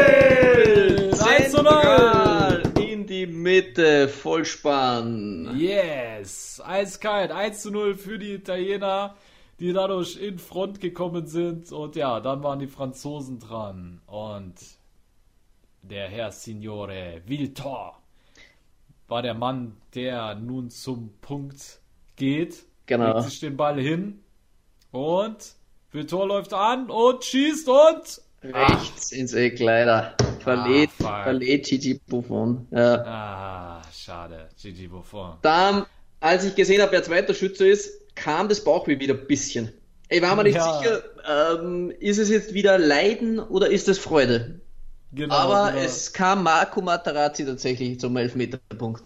Genau, Materazzi nahm sich den Ball, legte ihn hin. Ein kurzer Blick, er läuft an und Goal! Materazzi! War das Eck, aber er verwandelt ihn rechts unten vom Schützen aus gesehen ins yes. Eck, eiskalt. Yes, 2 zu 1 für die Italiener und nun Dresege der Mann, der uns vernichtet hat im EM-Finale 2000, durfte nun ran und ja, ich war mir eigentlich ziemlich sicher, der macht den ran. Und ja, dann Trezeguet, er nimmt sich den Ball, legt ihn hin, läuft an und verschießt an die Latte. Verschießt. zittert. Latte Genau. und dann Linie. Alter, das war ein Yes. Gerät. Du siehst Yes. selbst heute, wenn du dir auf YouTube die, die Videos ansiehst, da siehst du den Ball nicht mal so scharf ist das Ding geschossen. Ja. Latte, Linie, raus das Ding. Also echt, echt, wow. War ein mega, mega Knaller. Wichtig für uns, dass er ans Gebälk gegangen ist. Absolut. Also das war, glaube ich, so der Wendepunkt, wo ich mir dachte, okay, wenn selbst Trezeguet verschießt, Mhm. dann müssen wir heute Weltmeister werden. Ja. Aber wir mussten erstmal dieses Elfmeterschießen gewinnen. Es stand 2 zu 1, war noch lange nichts gewonnen und dann kam der Rotsünder Daniele De Rossi wieder spielberechtigt. Nach der Vorrunde sein erster Einsatz wieder erst im Finale. Und der wollte die Verantwortung übernehmen und der war zu der Zeit noch relativ jung. Ich glaube, der war 21 oder 22, älter war der nicht. Ja, ja, ich glaube Oder? 2023 war er, ja. Ja. 23, Er ist drei- also Ja, mal. 83 geboren, glaube ich. 2006, 23 so. Ja, jung. Ja. Der Jungspund. Genau, er war der Jungspund in der Mannschaft und hatte trotzdem die Cojones, einen Elfer zu schießen. Und ja, wir machen es nochmal spannend. Daniel De Rossi legt sich den Ball hin, läuft an und Goal! Wackelt das Ding in das linke Kreuzeck vom Schützen aus gesehen, hat es da quasi Trezeguet nachgemacht, nur ein paar Millimeter genauer und ja, Wahnsinn. Also, was ein Strahl 3 zu äh, 1. von Daniele De Rossi. Absolut. 3 zu 1 für die Italiener. Und die Franzosen waren nun im Zugzwang. Und ja, sie schickten wen zum Punkt? Eric Eric. Abidal, der Linksverteidiger, sollte es richten. Der Mann vom FC Barcelona nahm sich die Pille, legte sie sich hin, lief an und macht das Goal. 3 zu Leider, 2. leider. Links flach ins Eck. Genau. Da ist mir der siebte Bier wieder hochgekommen. genau.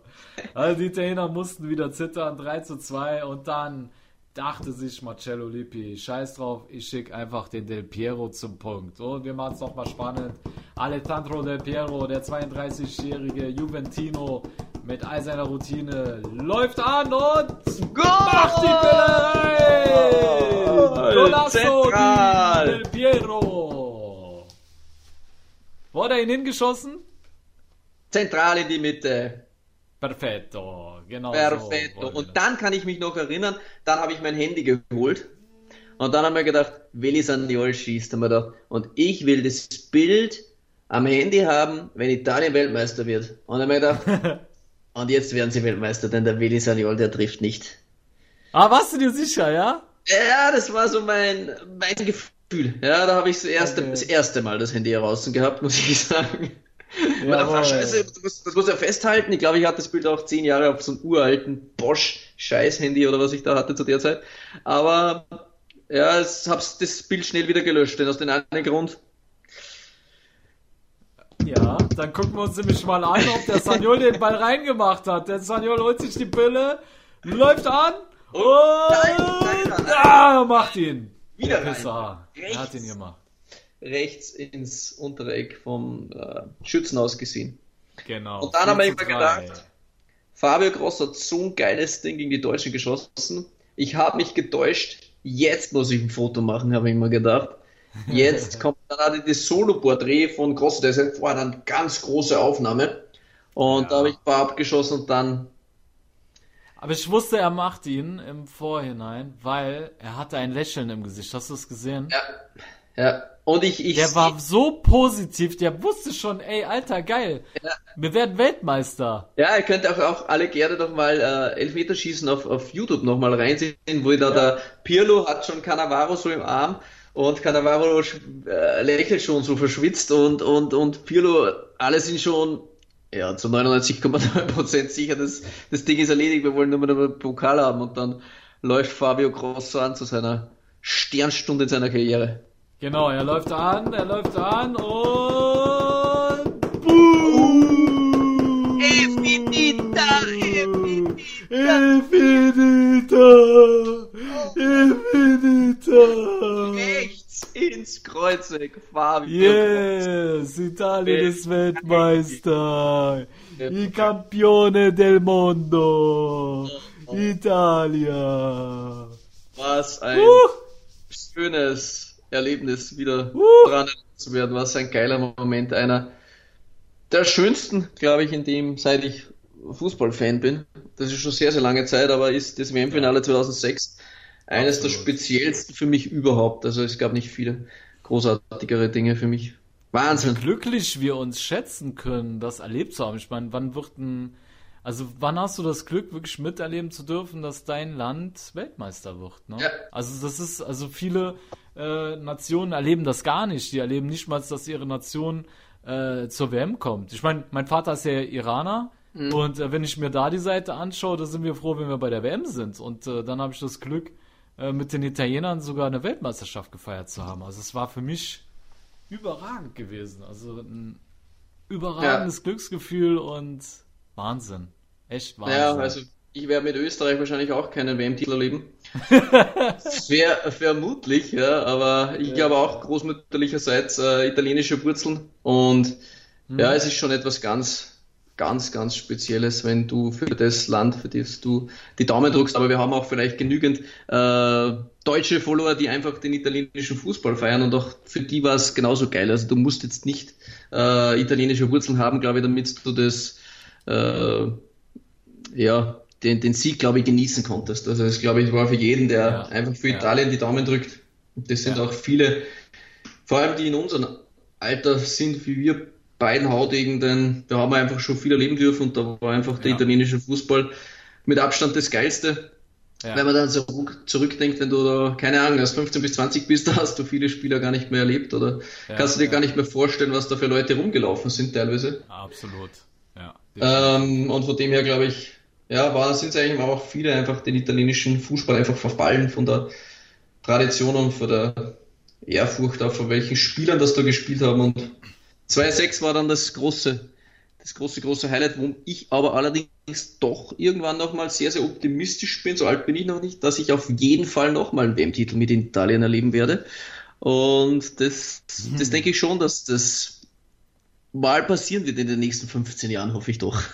Ich hoffe so, ich hoffe es auch. Ich hoffe es auch. Das wäre natürlich äh, genial und die Chancen des italienischen Fußballs sind auch äh, vom Potenzial her da, denke ich mal, Ja. wenn ich sehe, wie viele Talente da gerade bei uns äh, heranwachsen, Ausnahmetalente wie Zaniolo, äh, ähm, Tonali, egal wen Tonali, ein genau. Baston in der Verteidigung und das ist eine Vielzahl Ja. an Spielern, Chiesa. ja, ja. Und ich glaube schon, dass da gewaltig was heranwächst. Wir könnten jetzt noch zehn nennen. Bernardeschi, Ja, aber es sind jetzt, glaube ich, auch andererseits, wenn man jetzt so in die nahe Zukunft schaut, wie beim WM-Finale 2006, die Franzosen sind die Mannschaft, an der du dir messen musst. Das Potenzial, was die in den Reihen haben, aktuell auch an jungen Spielern, also die, was wir jetzt da aufgezählt haben, also wenn ich da, was bei einem Franzosen rumläuft, pff, also das ist, das ist schon Wahnsinn. Also für mich die Franzosen das größte Potenzial im Weltfußball aktuell. Aber wir brauchen sich auch nicht verstecken. Äh, Wir müssen einfach nur mehr auf die jungen Leute bauen. Man hat auch das Gefühl wieder, dass die eine oder andere Mannschaft jetzt wieder mehr die Italiener in den Vordergrund stellt. Also bei Juve war das eh immer so, auch bei Milan, aber vor allem jetzt auch bei Inter sehe das Ganze kommen, dass sie jetzt mehr auf Italiener bauen. Früher ist es dir ja so vorgekommen, wie wenn die Italiener so eine Krankheit mit sich bringen, die werden von Inter mal prinzipiell nicht gekauft. Ähm, da waren oft elf Legionäre im Kader oder auch beim Triple zum Beispiel, also da war kein Italiener in der, in der Startelf oder einer vielleicht und im ganzen Kader vielleicht drei, vier. Also und jetzt haben wir schon wieder das Gefühl, dass es da ein Umdenken gibt, äh, auch bei den Top-Clubs und dass sie wieder mehr auf die Eigengewächse äh, denken und bauen. Ja, Aber ja, absolut. m, Das kommt auf jeden Fall Richtung. den italienischen Fußball ähm, ja, zugute und wir hoffen, dass wir bald wieder mal in 20 Jahren dann wieder ein, äh, einen Rückblick machen können auf die WM in Katar. Wann ist das Ding 2022, wo Italien Weltmeister wird? Also ich kenne einen, ich kenne einen, der wird keinen Bock darauf haben, dass Italien nochmal Weltmeister wird. Äh, okay, wer? Sepp Blatter. Sepp Blatter. äh, da soll sich verpissen, Alter, dass ich gesperrt ziehe. Was will der Clown? ja, was die meisten Tifosi nicht wissen, dass Sepp Blatter so angewidert war vom italienischen Fußball, dass er sich geweigert hat, äh, den Italienern die WM-Trophäe zu überreichen und hat dann jemand anderes dahin geschickt, für das zu machen. Na, das ist, glaube ich, äh, bei den meisten äh, vorbeigegangen. Ich weiß nicht mal, wen er da geschickt hat, aber das hatten wir im Vorfeld der, äh, das ist, dieses Podcast hatten ja, wir das. Ah, jetzt weiß ich wieder, Andrea Pirlo hatte das in seinem Buch stehen, genau. So mhm. war's. Ja. ja. Andrea Pirlo hat das in seinem Buch stehen gehabt, dass äh, der Blatter äh, keinen Bock hatte, den die WM-Trophäe zu überreichen. Und das ist schon ein starkes Stück, ey. Also von daher freut es mich umso mehr, dass wir dem äh, korrupten Blatter da auch noch eins reindrücken konnten. Mit dem Titel. Was ich mir jetzt aber nicht sicher bin, ähm, ja. ob, wir, ob wir das Ding jetzt, ob ihr das Ding jetzt auf einmal gerade hört oder auf zweimal. Denn bei mir ist, das ist, zeigt das jetzt an, dass zwei Stunden vergangen sind. Und ich weiß nicht, ob das korrekt ist oder ob wir jetzt ja, zwei Stunden. Hin, deswegen sollten wir es langsam mal beenden. Ich, ich glaube, glaub, wir haben aber erst, ich glaube, wir haben erst äh, so um, ich glaube, eine Stunde 50, Stunde 45. Deswegen lass uns das Ding mal schließen, bevor ihr alle ja. noch einen Kotzkrampf ja. kriegen. Gell? Wir bedanken Alles uns klar. noch bei unseren Partnern und yes. zwar äh, Create Football, ähm, Kickerpass, Kickfieber, unser Premium-Partner auf jeden Fall vorbeischauen, 90plus.de.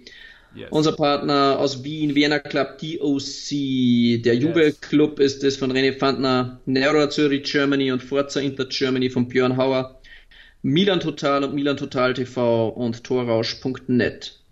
Yes. Danke.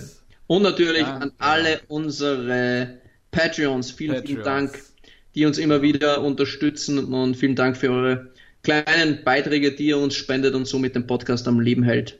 Danke. Genau, genau. Vielen Dank dafür und ja, René, dann würde ich sagen, verabschieden wir uns und jo. ja, dann könnten wir vielleicht bald mal wieder über die Serie A plappern, wenn es so weitergeht, ne? Vielleicht.